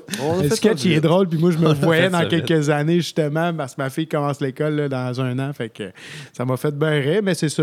Des capsules web, des choses comme ça. T'sais, ta blonde en a fait beaucoup. Toi, c'est pas. Ben là, tu fais des petites affaires pour les microbrasseries, mais c'est pas. Non, c'est pas quelque chose qui me tente tant que ça. En fait, le stand-up, c'est vraiment ce que j'aime faire. Là, fait que je me concentre là-dessus. Puis c'est sûr que s'il y a des opportunités, là, comme je disais, là, moi, je vais les prendre, tu sais. Mais s'il n'y en a pas, je ne vais pas non plus me mettre à courir après des rôles. Comme... Je pense qu'il y a des acteurs qui font ce métier-là et qui sont vraiment bons. Là, puis c'est un métier, être acteur. Là, moi, le monde qui font comme... s'improvise acteur, je suis comme... Non, c'est une... Regarde les acteurs, qu'est-ce qu'ils font. Là. Ça, c'est être acteur. Ouais. Toi, tu joues ton rôle à la télé. Tu dis quoi, mettons, à des Martin Vachon, mettons, de ce monde, ou le contraire? Genre? Mais lui, c'est un acteur à la base. Oui, c'est ça. Mais le switch vers l'humoriste, ça, c'était-tu correct? Ou... Ben oui, pour moi, en fait je suis pas là pour juger n'importe quoi les choix de carrière des gens. Là, ils font ce qu'ils veulent. Là. C'est juste que moi, je trouve tellement que... Quand j'étais sur le plateau de tournage pour le film, j'avais tellement peur de pas être assez bon. Tu sais, de me dire, il y a peut-être un acteur en ce moment qui jouerait mieux que moi. Tu sais, fait que je veux vraiment être bon, puis j'ai peur de pas être au niveau de ce que c'est, parce que c'est tellement... Puis ça, c'est moi là, qui était peut-être comme ça, mais je pense qu'un acteur qui va faire de l'humour, j'espère qu'il va avoir le... Il a sûrement la même inquiétude de genre, OK, il faut juste... Je peux pas juste bien jouer, il faut jouer aussi drôle ou assez... Tu sais, tout ça, là, fait que, tout le monde le sait, en plus, que t'es comme... Ben, toi, tu te dis, tout le monde le sait que je suis ça, qui est pas acteur ici, et l'inverse. Oui, aussi, c'est ça, vrai, là. Ah, man, mais c'était quand, mettons, genre, ton premier show de stand-up, de bord? J'ai fait de la recherche sur toi, mon chum, là. Puis j'essaie de voir, mettons, il a été où le point où est-ce que t'as genre vraiment commencé à faire du stand-up et t'es devenu genre... Ben, je suis devenu humoriste, je pense, en 2013, là, pour vrai, là. Genre, je pense... Avant ça, tu te considérais même pas... Je pense pas qu'en 2013, je me considérais encore humoriste, mais je pense que j'ai commencé à faire le métier sérieusement en 2013. Okay. Genre de prendre, de faire, OK, là, faut que j'écris, faut que je fasse de quoi, faut que j'avance mes affaires. Fait que c'est 2013 vraiment là, que je pense que ça a vraiment commencé à être vraiment plus sérieux, tu sais. Mais je pense qu'avant ça, c'était comme... Moi, j'aime ça poser la question, justement, je l'avais faite quelques fois. Là, tu sais, Pascal, à 15 ans, c'est qui? Ah, man, t'es cool. Parce que, il y avait-tu des tatous déjà? Il n'y avait pas de tatous déjà, Pascal, à 15 ans. Pascal, à 15 ans, faisait du skate. Oh, yeah! Il faisait des crook grind. Il faisait des backside tail. Oh, ouais, backside tail. Il faisait des Smith grind to tail slide. Il faisait des shit comme ça. Là, vous m'avez perdu, mais lui, il tu comprends-tu? J'ai un gros backside. J'ai un background comme photographe de skate. Là. OK, fait que backside. Puis j'ai fait du skate en masse, du snowboard, peut-être. OK, on vient du même milieu, snowboard. Okay. Aussi, je faisais ça à 15 ans, snowboard, péter mes genoux dans des sets de marche, des affaires comme ça. Moi, j'ai une vertèbre de péter sur un big air. Une vertèbre, une vertèbre. Ah, bon? La L1 de péter. Ouais. Mon frère, lui, s'est éclaté la rotule en 2 sur un staircase, justement, un set de marche. Il a manqué le rail, il est arrivé les genoux directement en bas, mais la rotule, pow, en 2. Qu'est-ce que ça a l'air le fun, les boys? Ouais, non, mais c'était cool. Là, est-ce que c'est un backside, board slide, slip, brosse à la barre, péter le bras en 2. Des chutes de même. C'est la vie. Puis, mettons, si tu fais pas de skateboard, c'est pas la vie. Je sais pas si... Ils ont trop joué à Tony Hawk, ils pensent qu'ils peuvent faire n'importe quoi. Ah, man, c'est ça qui s'est passé pour vrai. Quel général. Ben, je jouais sûrement à Tony Hawk en 15 ans aussi. Je faisais ces shit-là. On fumait du pot, on faisait du moche, je pense aussi déjà. Oh, OK. T'en fumes ça encore? Non, rien du tout. Je suis rendu clean. Puis à part de tout ça, avec qui, 15 ans, j'étais où? J'habitais à Saint-Basile, j'allais à la Polyvalente Saint-Bruno. T'es-tu un petit gars T'es réservé? T'étais-tu un petit turbulent? Quand même réservé, mais un peu j'étais énervé, mais pas trop... T'étais-tu le comique de ta classe? Pas tant. J'ai jamais été dans le comique non plus de ma gang. En fait, j'ai jamais été là-dedans. OK. Je jouais au hockey beaucoup aussi à 15 ans. Ouais, je jouais au hockey. Okay, moi aussi. On a une coupe de... On a une coupe d'affaires en commun. Mm. Puis, ouais, j'étais un gros attaquant qui s'aînait beaucoup. Un peu plus, c'était comme Pavel Bourré. Là. OK, ben moi, j'étais sur le bord de la ligne bleue. C'est ça. J'arrivais tout le temps en échappée. J'étais là. J'étais là, fait que c'était pas mal moi. Puis, avec qui je sortais à 15 ans? Oh! Il pognait déjà à 15 ans. 15 ans, je pense que c'était Véronique Gagné. Oh, damn! Elle vient de se faire call-out. Ouais. Je pense que c'était Véronique Gagné. Ouais. Ouais, j'habitais là. Puis je me rappelle, à un moment donné, c'était vraiment... J'allais souper chez eux avec sa mère et sa sœur. Et je me rappelle que sa sœur avait un gros, gros décolleté. Oh. Et je me rappelle d'avoir, sans faire par exprès, regardé le décolleté. Et que sa mère, à un moment donné, a regardé sa sœur, puis elle a fait... Puis elle a fermé son chandail. Oh, et j'ai fait... Oh non! Oh, j'ai 15 ans, je suis pas bien. Je suis en train de souper avec des gens que je connais pas. Puis j'ai dit, oh non, j'ai regardé les tontons de la grande sœur. Oui, je pense que c'était ça. Ben oui, c'était ça. Mais oui, c'était ça, mes 15 ans. OK, bon, mais là, d'abord, juste une dernière petite question. Le Canadien gagne-tu à soir? Ah non, c'est sûr que non. Ah, sacrifice. J'aimerais ça, j'aimerais ça. Ouais. J'aimerais moi aussi, je suis réaliste, là. J'aimerais ça, mais je pense que sans Vincent D'Anfousse, le Canadien peut faire. OK, dessus, là, OK, c'est bon. Bien compris ce que vous avez dit. En 93, là, la dernière Coupe Stanley. Stéphane Richer, Kirk Muller, Guy Carbonneau, il faut qu'ils reviennent. Hein. Hey, j'ai tellement ça, là. Genre, toi, t'as quel âge, si je peux me permettre? 37. OK, moi, j'ai 35. OK. Fait qu'on a peut-être joué au hockey contre. Non, même pas. Ou j'étais à Sherbrooke. Ben, là, peut-être. Peut-être dans des tournois. Là, mais il y a quelque chose qui m'énerve tellement dans le hockey, là. Tu sais, les commentateurs qui font comme, moi, j'insérerais ce joueur-là, je n'en reviens pas. Il faut absolument que Romanov joue ce soir. Ouais. Et tu fais comme... Toi, t'es un gars qui a postulé pour la job de coach et tu l'as pas eu. Tu as absolument rien à dire. Ouais, tu es la personne qui a pas passé au triage. Juste mais en même temps, ils sont pas là pour donner leur opinion, mais en même temps, non, c'est le « moi » le problème. Oui, mais leur opinion moi, ne compte pas. Ouais. T'es la moins bonne personne pour donner ton opinion. La personne qui a la job est meilleure que toi. C'est comme genre... Là, t'arrives dans un magasin, il y a le gars qui a eu la job en électronique qui te conseille un ordinateur... Puis t'as l'autre gars à côté qui est juste là, je suis comme, hey, j'ai pas mon habit, je travaille pas ici, mais j'ai passé l'entrevue. Ils m'ont pas pris. Moi, ce que je te conseille, c'est prendre cet ordinateur-là. Mais t'as pas eu la job. Oui, mais j'aimerais ça que tu prennes ça. Ta gueule. Tu t'enlèverais les commentateurs des sports. Ah, ils sont ridicules. Guy Lafleur, j'y ferais jouer Caulfield. Arrête. Arrête. Bergy, là. Tellement longtemps, tout ce que tu dis n'a aucun sens. Bergy, il est un qui tasse, là. Ben oui, mais hey, Guy Lafleur, tu fumais entre les périodes. Ah ouais. Ta gueule, Guy. Le niveau d'athlète a changé. Là. Ah oui, man, c'était ridicule.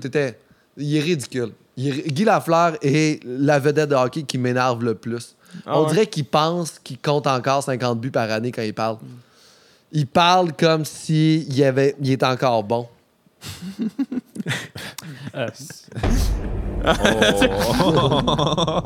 Guy Lafleur, après Bergy, qu'est-ce qu'on peut dire sur Bergy? Bergy, come on. Non, mais la tendresse, il est bon. Oui, mais la tendresse, il est nouveau genre. La pierre, justement, eux autres, ils ont parti un podcast, ça s'appelle La Poche Bleue. Puis ça pogne vraiment à... Ouais, c'est quand même drôle, La Poche Bleue. Mais il y a aussi genre Marc Dupré, puis tout ça, puis des affaires d'âge. Je pense que... Ils sont super cohérents, là. J'ai écouté Guillaume Latendresse à TVA. C'est super cohérent, c'est surprenant. Mais il dit, tu fais comme, ah, ça a du sens ce que tu dis, je comprends. Ben oui. Surtout que la tendresse, lui, il a arrêté un peu à cause des commotions cérébrales, genre dans le passé, puis tout. Fait que tu sais, il y en a des joueurs, là, par après, dans n'importe quel sport, là.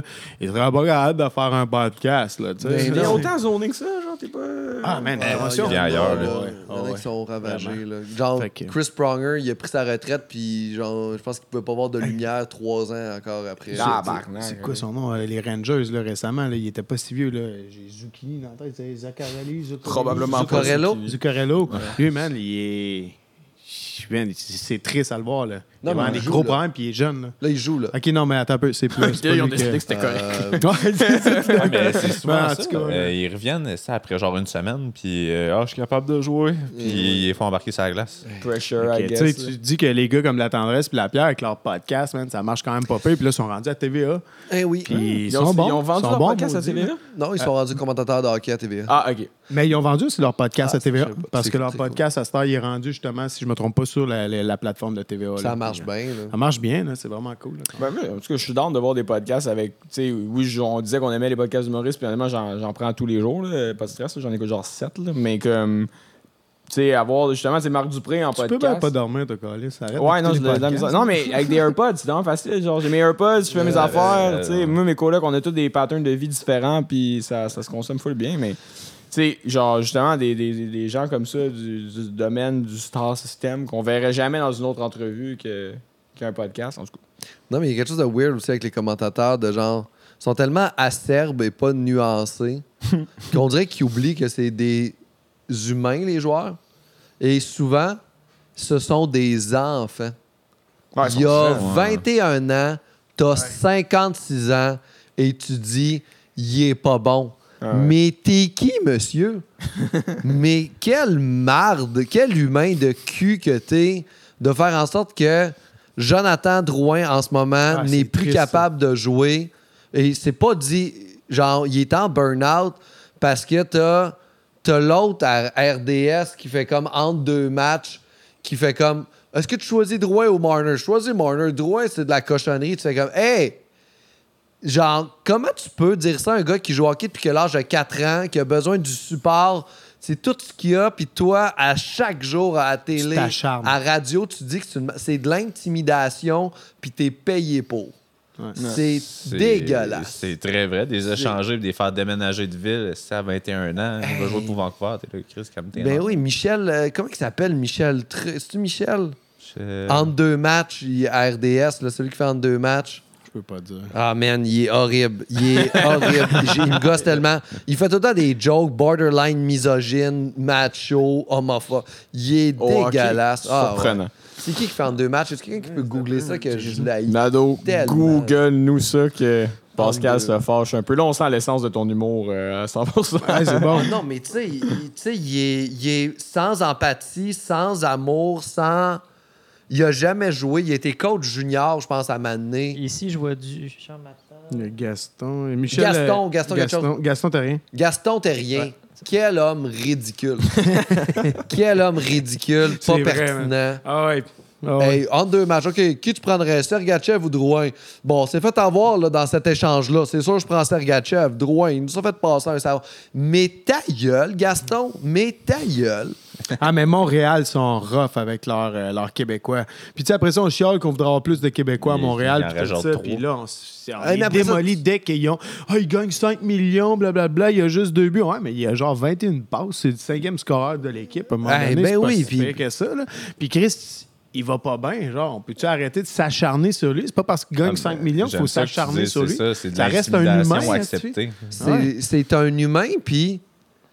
Ce qu'il a besoin quand il score pas, Drouin, ou n'importe quel joueur, c'est « Hey, let's go, mon chum. T'as-tu besoin d'outils? On va être positif dans les médias. On va faire comme « Hey, il y a eu des bonnes saisons. On va marquer. On va juste faire des highlights de ta carrière. Te montrer à quel point t'es...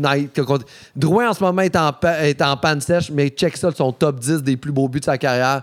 Quand ça serait impressionnant. Ça serait hot, tu sais. Ouais. Mais non, je pense qu'au moins, genre, peut-être qu'avec cette histoire-là, ça va nous faire... En tout cas, j'ose espérer que ça va réveiller. Non, c'est revenu.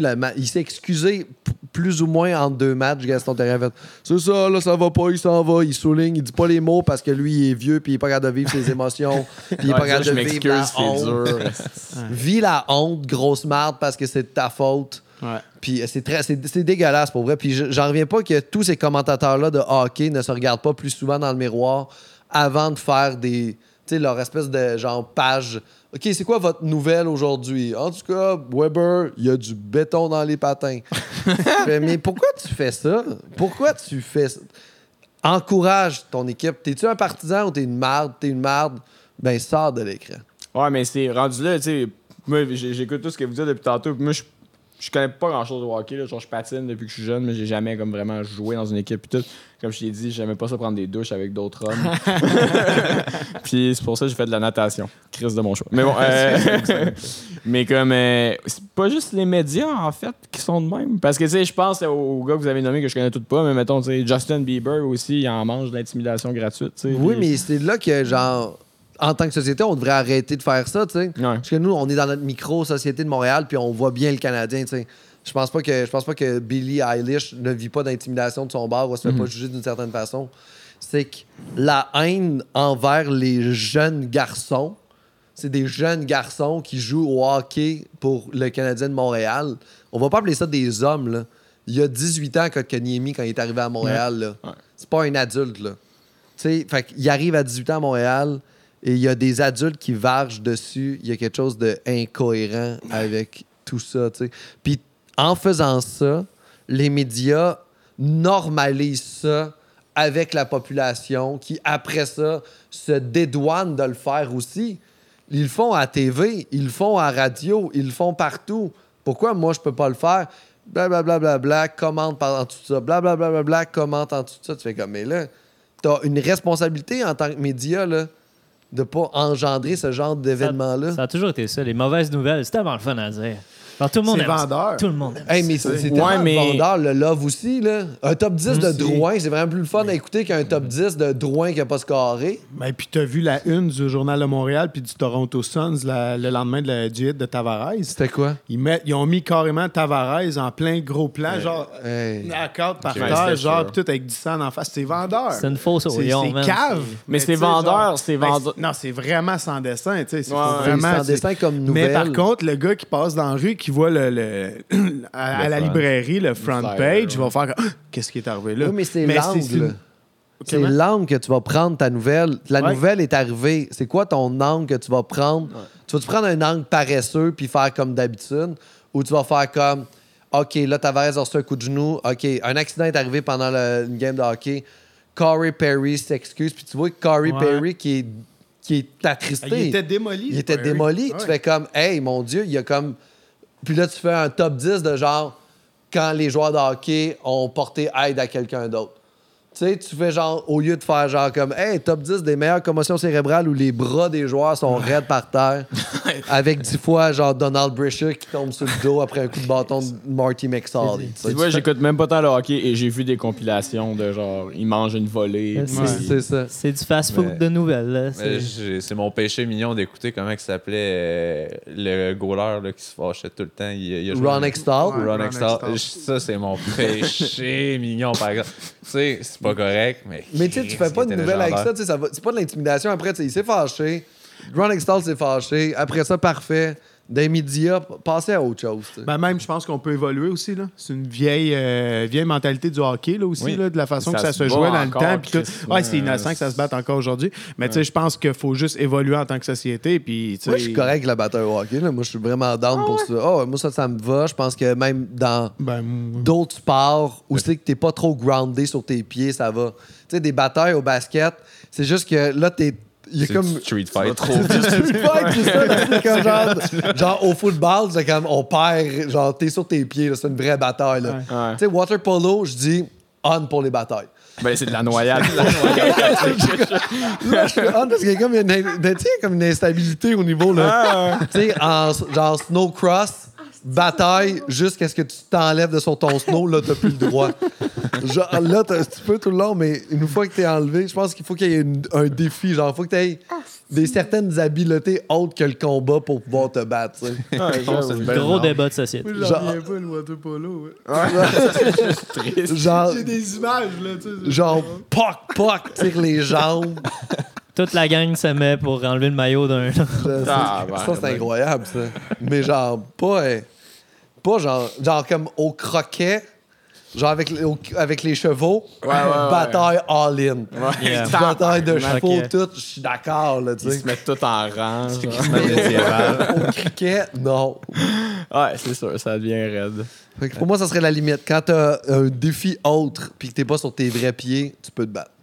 Mais même moi, genre, c'est juste, on dirait que ça me turn off. J'arrive là-bas et je suis juste comme, mais pourquoi on arrête la game pour qu'ils se frappent? Genre, pourquoi la tension? Pis surtout, tu sais, là, je comprends que il y a des difficultés avec le patin, c'est plus dur à se pogner, mais ils peuvent quand même se puncher. Là, ils deviennent ils deviennent bons dans se puncher avec des patins. Moi, je vais te dire ma philosophie là-dessus puis tout ça.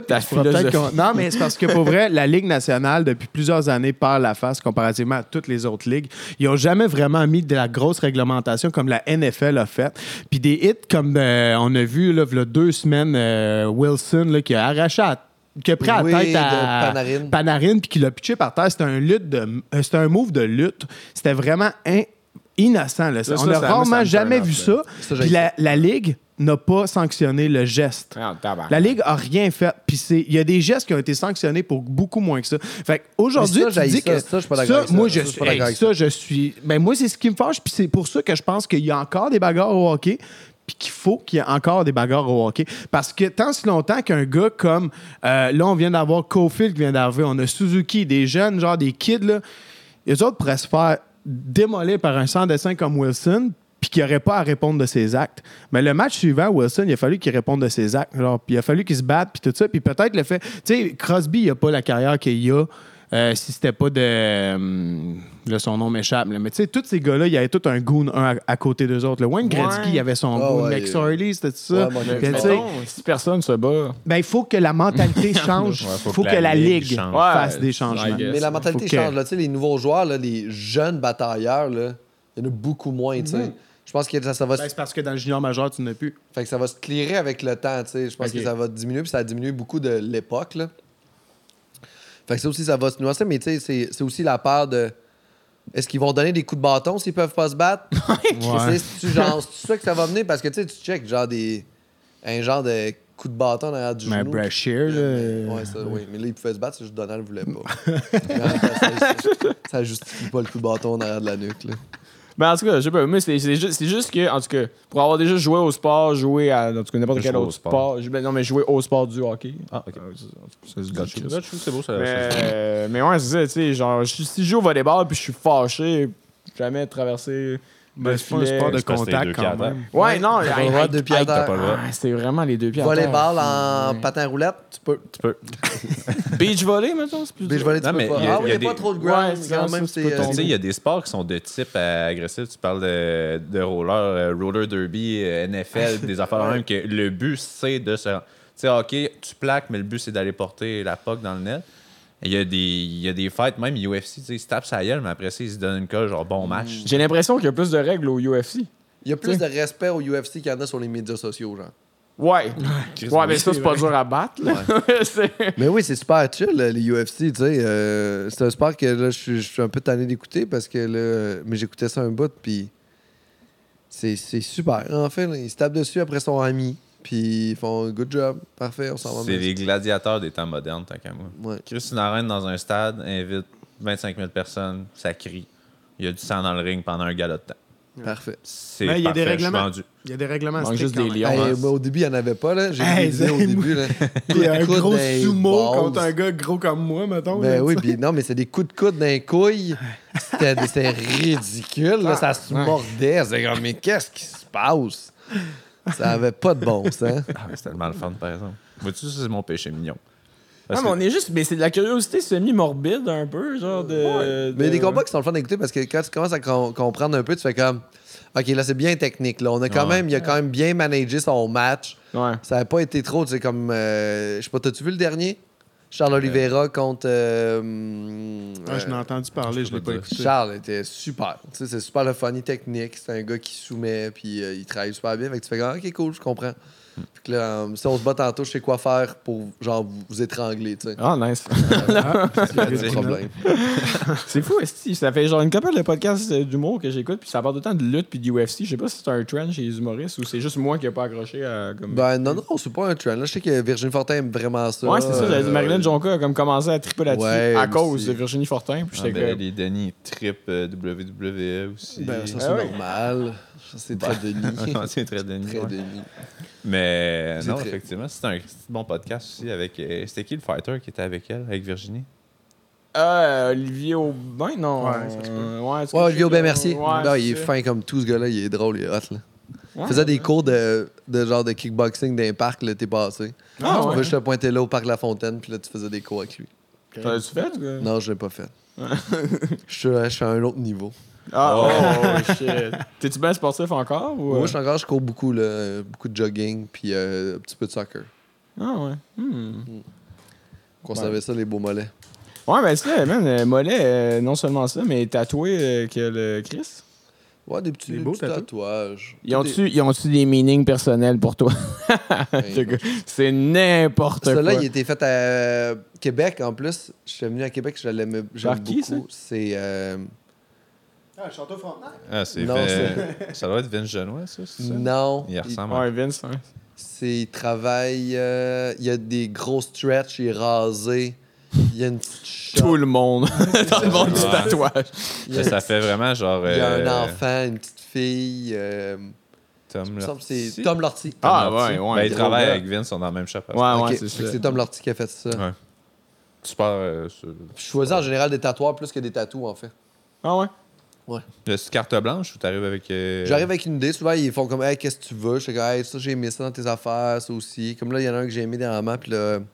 Je pense qu'il va falloir que je remplisse ce mollet-là là, bientôt, là, parce qu'il n'y a rien. Là. Mais un de mes préférés, c'est lui en arrière que personne ne voit. Le Bessec, quoi. Il y a un petit vélo, genre vraiment fin en arrière. On le voit super bien, ça la cam, check dans les rues. Ah, pour vrai? On dirait quasiment un stick and poke, mais trop bien réussi. Ouais, mais c'est un tatoueur qui est vraiment minimaliste qui s'appelle Marc Bonin. OK. Puis il fait des petites affaires de même, là. C'est vraiment le fun. Je suis un gros fan. Ah, ouais, mais non, c'est vraiment. T'as l'air d'avoir un artiste complet. Je sais pas si c'est les tatous qui fait ça ou ton discours. En tout cas, je pense à haute voix. De? Je sais pas, mais t'as l'air bien ancré dans le monde artistique, puis, mais autant dans le monde sportif. C'est ça qui me fait capoter des fois. Tu sais, quand on parle ici, là, on parle tout le temps de... Y a un problème de cam ou quoi? Okay. Non, je fais juste dropper un peu les ISO. Le soleil commence à rentrer un peu. La cam centrale aussi. Là. Mais parce continue de parler. Ah non, mais je trouve ça fou des fois le mélange de comme genre le sport, l'art et tout. Parce qu'en tout cas, moi, je suis un gros fan de multiples sortes d'art. Puis en tout cas, j'aime ça. J'ai l'impression que le monde de Montréal, c'est plus facile de baigner dans l'art. Je sais pas si... Mais peut-être qu'on a une plus grosse offre en ville. Ouais. Mais en ville, comme si Québec, c'était pas une ville. Mais à Montréal, on a plus une grosse offre. Fait que c'est peut-être plus facile avec les musées, avec plus de... Il y a plus de salles de théâtre, il y a Place des Arts. Fait peut-être de ce côté-là, c'est plus facile pour nous de baigner dedans parce que c'est facile, tu sais, c'est au coin de notre rue, là, tu sais. Ouais. Tu sais, comme mes cousins en Beauce, là, c'est plate, là, mais ils ont accès beaucoup moins facilement au théâtre que moi. Fait que, tu sais, ils vont faire autre chose. Fait que, oui, c'est sûr que ça joue. Là. T'as pas d'offre, ben... Ah, man, I wish. Mais il y en a quand même un peu, pas mal à Québec. Il y a le Théâtre du Trident. Tu dis ça parce que tu vas voir beaucoup de pièces de théâtre? Ou Non, parce que moi, j'aime ça aller au théâtre, oui, mais c'est juste qu'il y a quand même une offre. Il y a quand même quelques musées aussi. Musée d'art contemporain de Québec, il n'y en a pas un. Musée des beaux-arts de Québec. Oui, il y en a une couple, mais c'est même, tu sais, malgré... Peu importe l'offre, tu sais, c'est comme le... Comment être considéré artiste, je sais pas si c'est un terme tant que ça qu'on peut. En tout cas, moi j'utilise genre cette personne-là est artiste, je sais pas, vous avez jamais entendu ça? Non? Artiste, artistique peut-être. J'ai jamais entendu le mot artiste.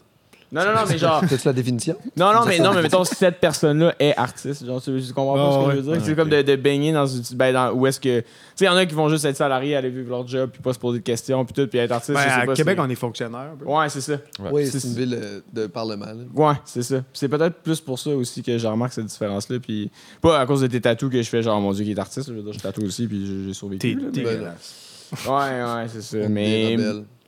Comment? On est des rebelles. Ah, man, tu fais du oui, tu fais du moche. Fuck la société. Gros rebelle. Fuck la société, fuck le monde. Le monde qui disent là, que les tatous, c'est rebelles. Tu sais, dans le temps, OK, peut-être, là, c'était les bikers qui étaient tatoués et compagnie. À cette heure, quand tu te fais tatouer des roses puis une phrase sur le bras, là, c'est parce que... Va chier, c'est ça mon tatou. C'est ça, moi, c'est quoi? C'est pas des trois petites fleurs. Là, tout le monde a des roses à un certain point.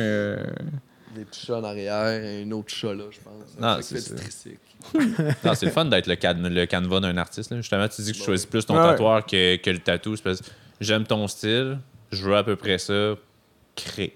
Je suis tatoué. Oui. Mais là, je me cherche un cover-up. J'ai un gros tatou que j'ai fait en niaisant dans mon dos. Puis il faut que je cover-up ça. Là. Ouais, t'as dit ça tantôt, mais il est si big que ça? Ah, c'est trop gros, là. Genre, c'est ta blonde qui te le dit? Ou non, c'est trop. Je le sais que c'est trop gros. OK. Là. Fait que là, c'est une job de cover-up. Là, je fais comme, mais c'est une gros cover-up de dos. Erreur de jeunesse, erreur de boisson. Erreur de l'effacer. Je pourrais l'effacer. Trouver quelque chose par-dessus. Ben, parce que l'effacer, ça passe jamais ça, c'est complètement. Je pense que ma blonde, elle va écouter éventuellement le podcast. Là, on n'est pas en live, mais quand elle était peut-être à 18-19 ans, elle s'est fait faire un soleil, genre, classique. Sur l'épaule, asti qui est là, ton tatou, chérie. Puis ça fait longtemps, genre, qu'elle veut quand même essayer de trouver une façon de, comme, juste refaire un tatou par-dessus. Mais je pense que c'est dur de trouver quelqu'un qui va être, ben, probablement, qui va vouloir le faire, puis qui va être capable de bien le faire. Ouais, c'est aussi, ça l'affaire. Puis le projet, là, tu sais, moi, c'est des lignes, en fait, il n'y a rien de rempli, fait que ça va être cover quand même facilement. Ouais. Je pourrais me faire juste une grosse bande noire tout le tour de même. Il y en a qui font ça, c'est les bras à cette heure. Hein? Ouais, c'est les pages de violent. Là. Ouais, ouais. C'est quoi, mettons, que tu as dans le dos? C'est la page couverture du livre des Petits Princes. C'est-tu vrai? Ouais. Ah! C'est gros comment, mettons? Trop gros. Comment t'imagines gros, là? C'est plus gros que ça. Parfait. Non, c'est plus gros que ça. C'est ridicule. C'est ridicule. J'avais fait ça en joke en plus, puis j'ai fait calice, j'aurais jamais dû faire ça. À quel âge? Hey, j'étais trop vieux pour dire que c'était comme trop vieux. Genre, j'avais peut-être 28, 29, je sais pas. OK, quand même. Ah, c'était ridicule. Ah, j'adore. Parce que t'as aimé le Petit Prince, là-dessus. Non, c'est juste que j'avais des étoiles dans le dos que j'avais fait faire en Thaïlande, puis je trouvais que c'était comme ridicule. Je me suis dit, il y a des étoiles dans la page couverture du Petit Prince, je vais faire la page couverture du Petit Prince. Si le ridicule évolue sans faire. Là, je suis prêt avec ça, il faut que je trouve comment cover-up le cover-up, sans regretter le nouveau cover-up. Ça n'est ridicule. Mais il y a un tatou de dos vraiment encore plus ridicule, c'est Steve-O. Est-ce que vous savez ce qu'il y a derrière? C'est sa face. C'est littéralement lui. Mais sa face. Du bas de sa nuque jusqu'au haut des fesses. Là. Ben oui, c'est malade. C'est énorme. Faut que j'aille pisser, les gars. Je suis. Vas-y. Vas-y, c'est où? Au bout du corridor. Ouais, juste en face du studio de musique. Tu vas voir, il y a une petite affiche de toilette. De toilette, ça fait. Vas-y. Hey, my God. Hey, pour vrai, moi, j'ai goût d'en avoir de plus en plus souvent des humoristes. Non, mais c'est une belle discussion, c'est drôle. Puis, moi, je trouve ça le fun qu'on soit parti, exemple, sur le hockey pendant un petit 10 minutes. On est parti sur carrément un autre sujet. Fait que, puis ça nous a apporté à des réflexions aussi, genre, pas juste sur le hockey, mais genre la façon de penser, ça ramène à quasiment. Ben, j'aurais jamais pensé à ça sans que Pascal l'apporte parce qu'on le disait que son humour est comme plus, pas tant provocateur, mais de faire penser un petit peu plus. Puis, non, effectivement, mettons, on parlait des commentateurs, c'est du bullying, puis j'aurais jamais comme vu ça de même. Fait que c'est la beauté du podcast. On n'a pas une entrevue nécessairement, on est là pour discuter. Non, puis tu sais, quelqu'un qui a un micro, des fois, peut-être juste trop de... Trop de reach, trop de permission. Puis c'est un peu la même chose sur les réseaux sociaux aujourd'hui. Là, c'est tellement dangereux, puis tout ça, les médias sociaux aujourd'hui, puis c'est la même chose pour quelqu'un qui a un micro, qui a une parole en tant que telle, comme nous autres, genre... Ouais, non, mais c'est juste cool, tu sais. En tout cas, pour les gens qui aiment Avocadac, pour vrai, tu sais, c'est un truc avec lequel on peut vraiment se permettre des affaires, tu sais. Genre, pis là, je pense à des trucs, là, puis tantôt, on parlait, là, de, tu sais, si le setup est monté, puis là, tu sais, on passe des invités l'après-midi, fait que des fois, il va en avoir de plus en plus, by the way, là, mais comme, tu sais, si on en record un, puis après ça, un deuxième, puis le soir, on a juste le goût de prendre une brosse en chum, puis de divaguer un peu. Là. Puis de se mettre en live s'il faut, pis tout ça, là, comme on dit dans l'intro. Pas de trouble à être sous en direct, moi, aucun problème avec ça. Je l'ai fait souvent. Ah, man, ça, c'est gênant. Je l'ai tellement fait souvent. Mais c'est sûr qu'effectivement, genre, tu sais, ça serait le fun d'avoir d'autres humoristes parce que c'est des gens qui sont habitués et tout à être sur scène puis de parler un peu freestyler, si on pourrait dire, en quelque sorte, là, parce que de la façon qu'il parlait tout à l'heure, il y a beaucoup d'humoristes qui sont capables de... Ben, P.A. Méthode, la semaine passée, dans le fond, avant son show, il m'a dit « Donne-moi un sujet. » De quoi tu parles? Ouais, donne-moi un sujet, j'ai rien. Ouais, j'ai rien, là, je m'en vais sur scène là, dans 10 minutes. Donne-moi un sujet. Puis je me souviens plus ce que j'ai pitché, mais tu sais, c'est quand même, c'est du freestyle, tout ça. Fait que ça permet à la discussion, puis c'est ça qui est le fun en tant que tel, là, tu sais. Fait que. T'as pitché un sujet à P.A. Méthode? Ouais, je me souviens plus c'était quoi en plus. T'as pas pris des parts, mettons? Des parts. Non, je sais pas. Non, mais il avait fait ça, puis la fois que Pascal était là, justement, à un moment donné, j'étais à la régie, puis il arrive, puis il a rien de préparé, puis il fait « Pitch-moi 3 sujets. » C'est genre la barbe qui pogne dans le masque. Si ça, je pense que t'avais sorti comme l'accès en eau dans les pays défavorisés. L'accent non potable dans les pays défavorisés. Mais c'est parce qu'on disait durant que tu étais parti, c'est le fun d'avoir justement un humoriste parce que tu sais, c'est facile. La discussion, on dirait qu'elle est quand même assez facile. C'est peut-être ça pour ça aussi que des podcasts humoristiques avec des humoristes, ça pogne beaucoup. Tu ne représentes pas une entreprise en arrière non plus ou peu importe. Aussi, fait que tu ne censures pas nécessairement vu que le monde te connaisse. Fait que t'es toi, aussi, mais tu sais, la discussion est comme plus facile parce que j'ai l'impression que vous êtes capable de freestyler. Puis c'est là qu'on est venu qu'à dire comme, hey, P.A., il nous disait, donne-moi un sujet. Juste avant d'embarquer sur scène. On est capable de parler, c'est notre job. Fait que, ça m'a donné ça qui est... Ouais. T'es-tu écœuré des fois? De parler? Ouais. Oui, des fois, je suis tanné. Des fois, j'arrête juste de parler. Ah ouais? Ben, c'est peut-être là, justement, que tu t'évales. J'aurais aimé ça qu'on arrête tout de parler là. Je me demandais, justement, qu'est-ce que tu fais, mettons, dans tes temps là? Tu dis que tu cours, soccer, peu importe, mais pour te grounder un peu plus. Tu es un gars de méditation? Tu es un gars de films, séries? Peut-être des séries, des films, mais pas tant. Je suis pas un gros... Non, je vais courir, je vais sortir. Je vais faire des petits traîneaux. Rien de très stable, en fait. Le sport est un... Beaucoup de sport, le vélo, la course. Je te décrirais comme un touche-à-tout mystérieux. Touche-à-tout mystérieux? Ouais. Un gars avec un déficit d'attention qui fait un peu n'importe quoi. Mais qu'il fait bien, en tout cas. Ben, parce que, au moins le stand-up. Ouais, le stand-up, ça va. Ouais, en réno, c'est comment? Ça va aussi. Okay. Ouais, ça va. Mon soccer, il est bon aussi. Mon soccer est bon aussi. Hey, mais pour vrai, Pascal, en fait, avant que tu aies pu ça, on aurait peut-être pu le dire, mais en tout cas, on tire vers la fin. On veut savoir, en fait, justement, en stand-up, là, on revient dans un monde normal. Qu'est-ce qui s'en vient pour toi, tranquillose? Gala cet été, mais plein de bonnes nouvelles. Des participer à beaucoup de shows télé aussi, genre La Corde Raide, Classe de maître à Z. Classe de maître? C'est comme une nouvelle émission que vous allez entendre parler plus tard. OK. Puis, scoop. Oh, ouais. Et ça, des galas cet été encore. Qu'est-ce qui s'en vient d'autre, donc? Je suis en train de travailler sur des projets en développement. Fait que, on ne sait pas encore si ça va marcher. T'as-tu des projets en commun avec ta blonde, justement? Non. On travaille vraiment séparés. Okay. Puis, c'est bien correct comme ça. Parce que dans le fond, le soir, on se retrouve. Puis, on peut vivre nos vies. Puis, pas mal, ça, je pense. Puis je vais être aussi porte-parole de la picole, l'Octoberfest de la Gaspésie. Oh, cool. T'es-tu un amateur de la Gaspésie? Pas un amateur de la Gaspésie, mais... Un amateur de bière. Mais de la bière, oui. Ouais. Okay.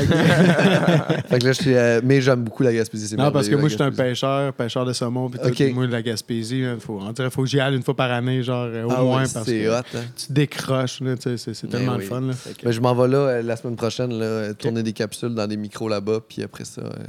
Ouais, mode qu'à cette heure, une partie de ta job, ça soit boire de la bière, puis commenter la bière. Puis... Ben oui, c'est ça. Mais oui, ça, c'est quand même cool. Je peux déduire ma bière de mes impôts.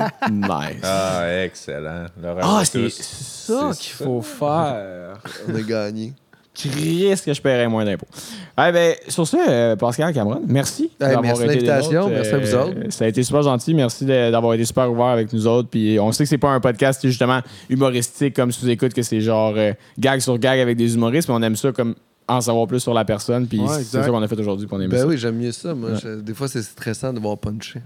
Ouais, j'imagine. Là, j'aurais pas reparti sur une autre chaîne. Mais je vais être là tantôt pour te voir puncher sur la scène. Là, pour vrai? Tu vas voir, ça sera pas si bon que ça. Au lieu de travailler mes textes, je venais un podcast. Là-dessus, tout le monde, merci beaucoup. Abonnez-vous à la chaîne YouTube de Avocadac. Allez suivre Pascal sur toutes les plateformes. Pas sûr que tu es disponible partout. Et, partout. C'est ça. Merci tout le monde. Passez une belle soirée. Ciao. Bye les copains.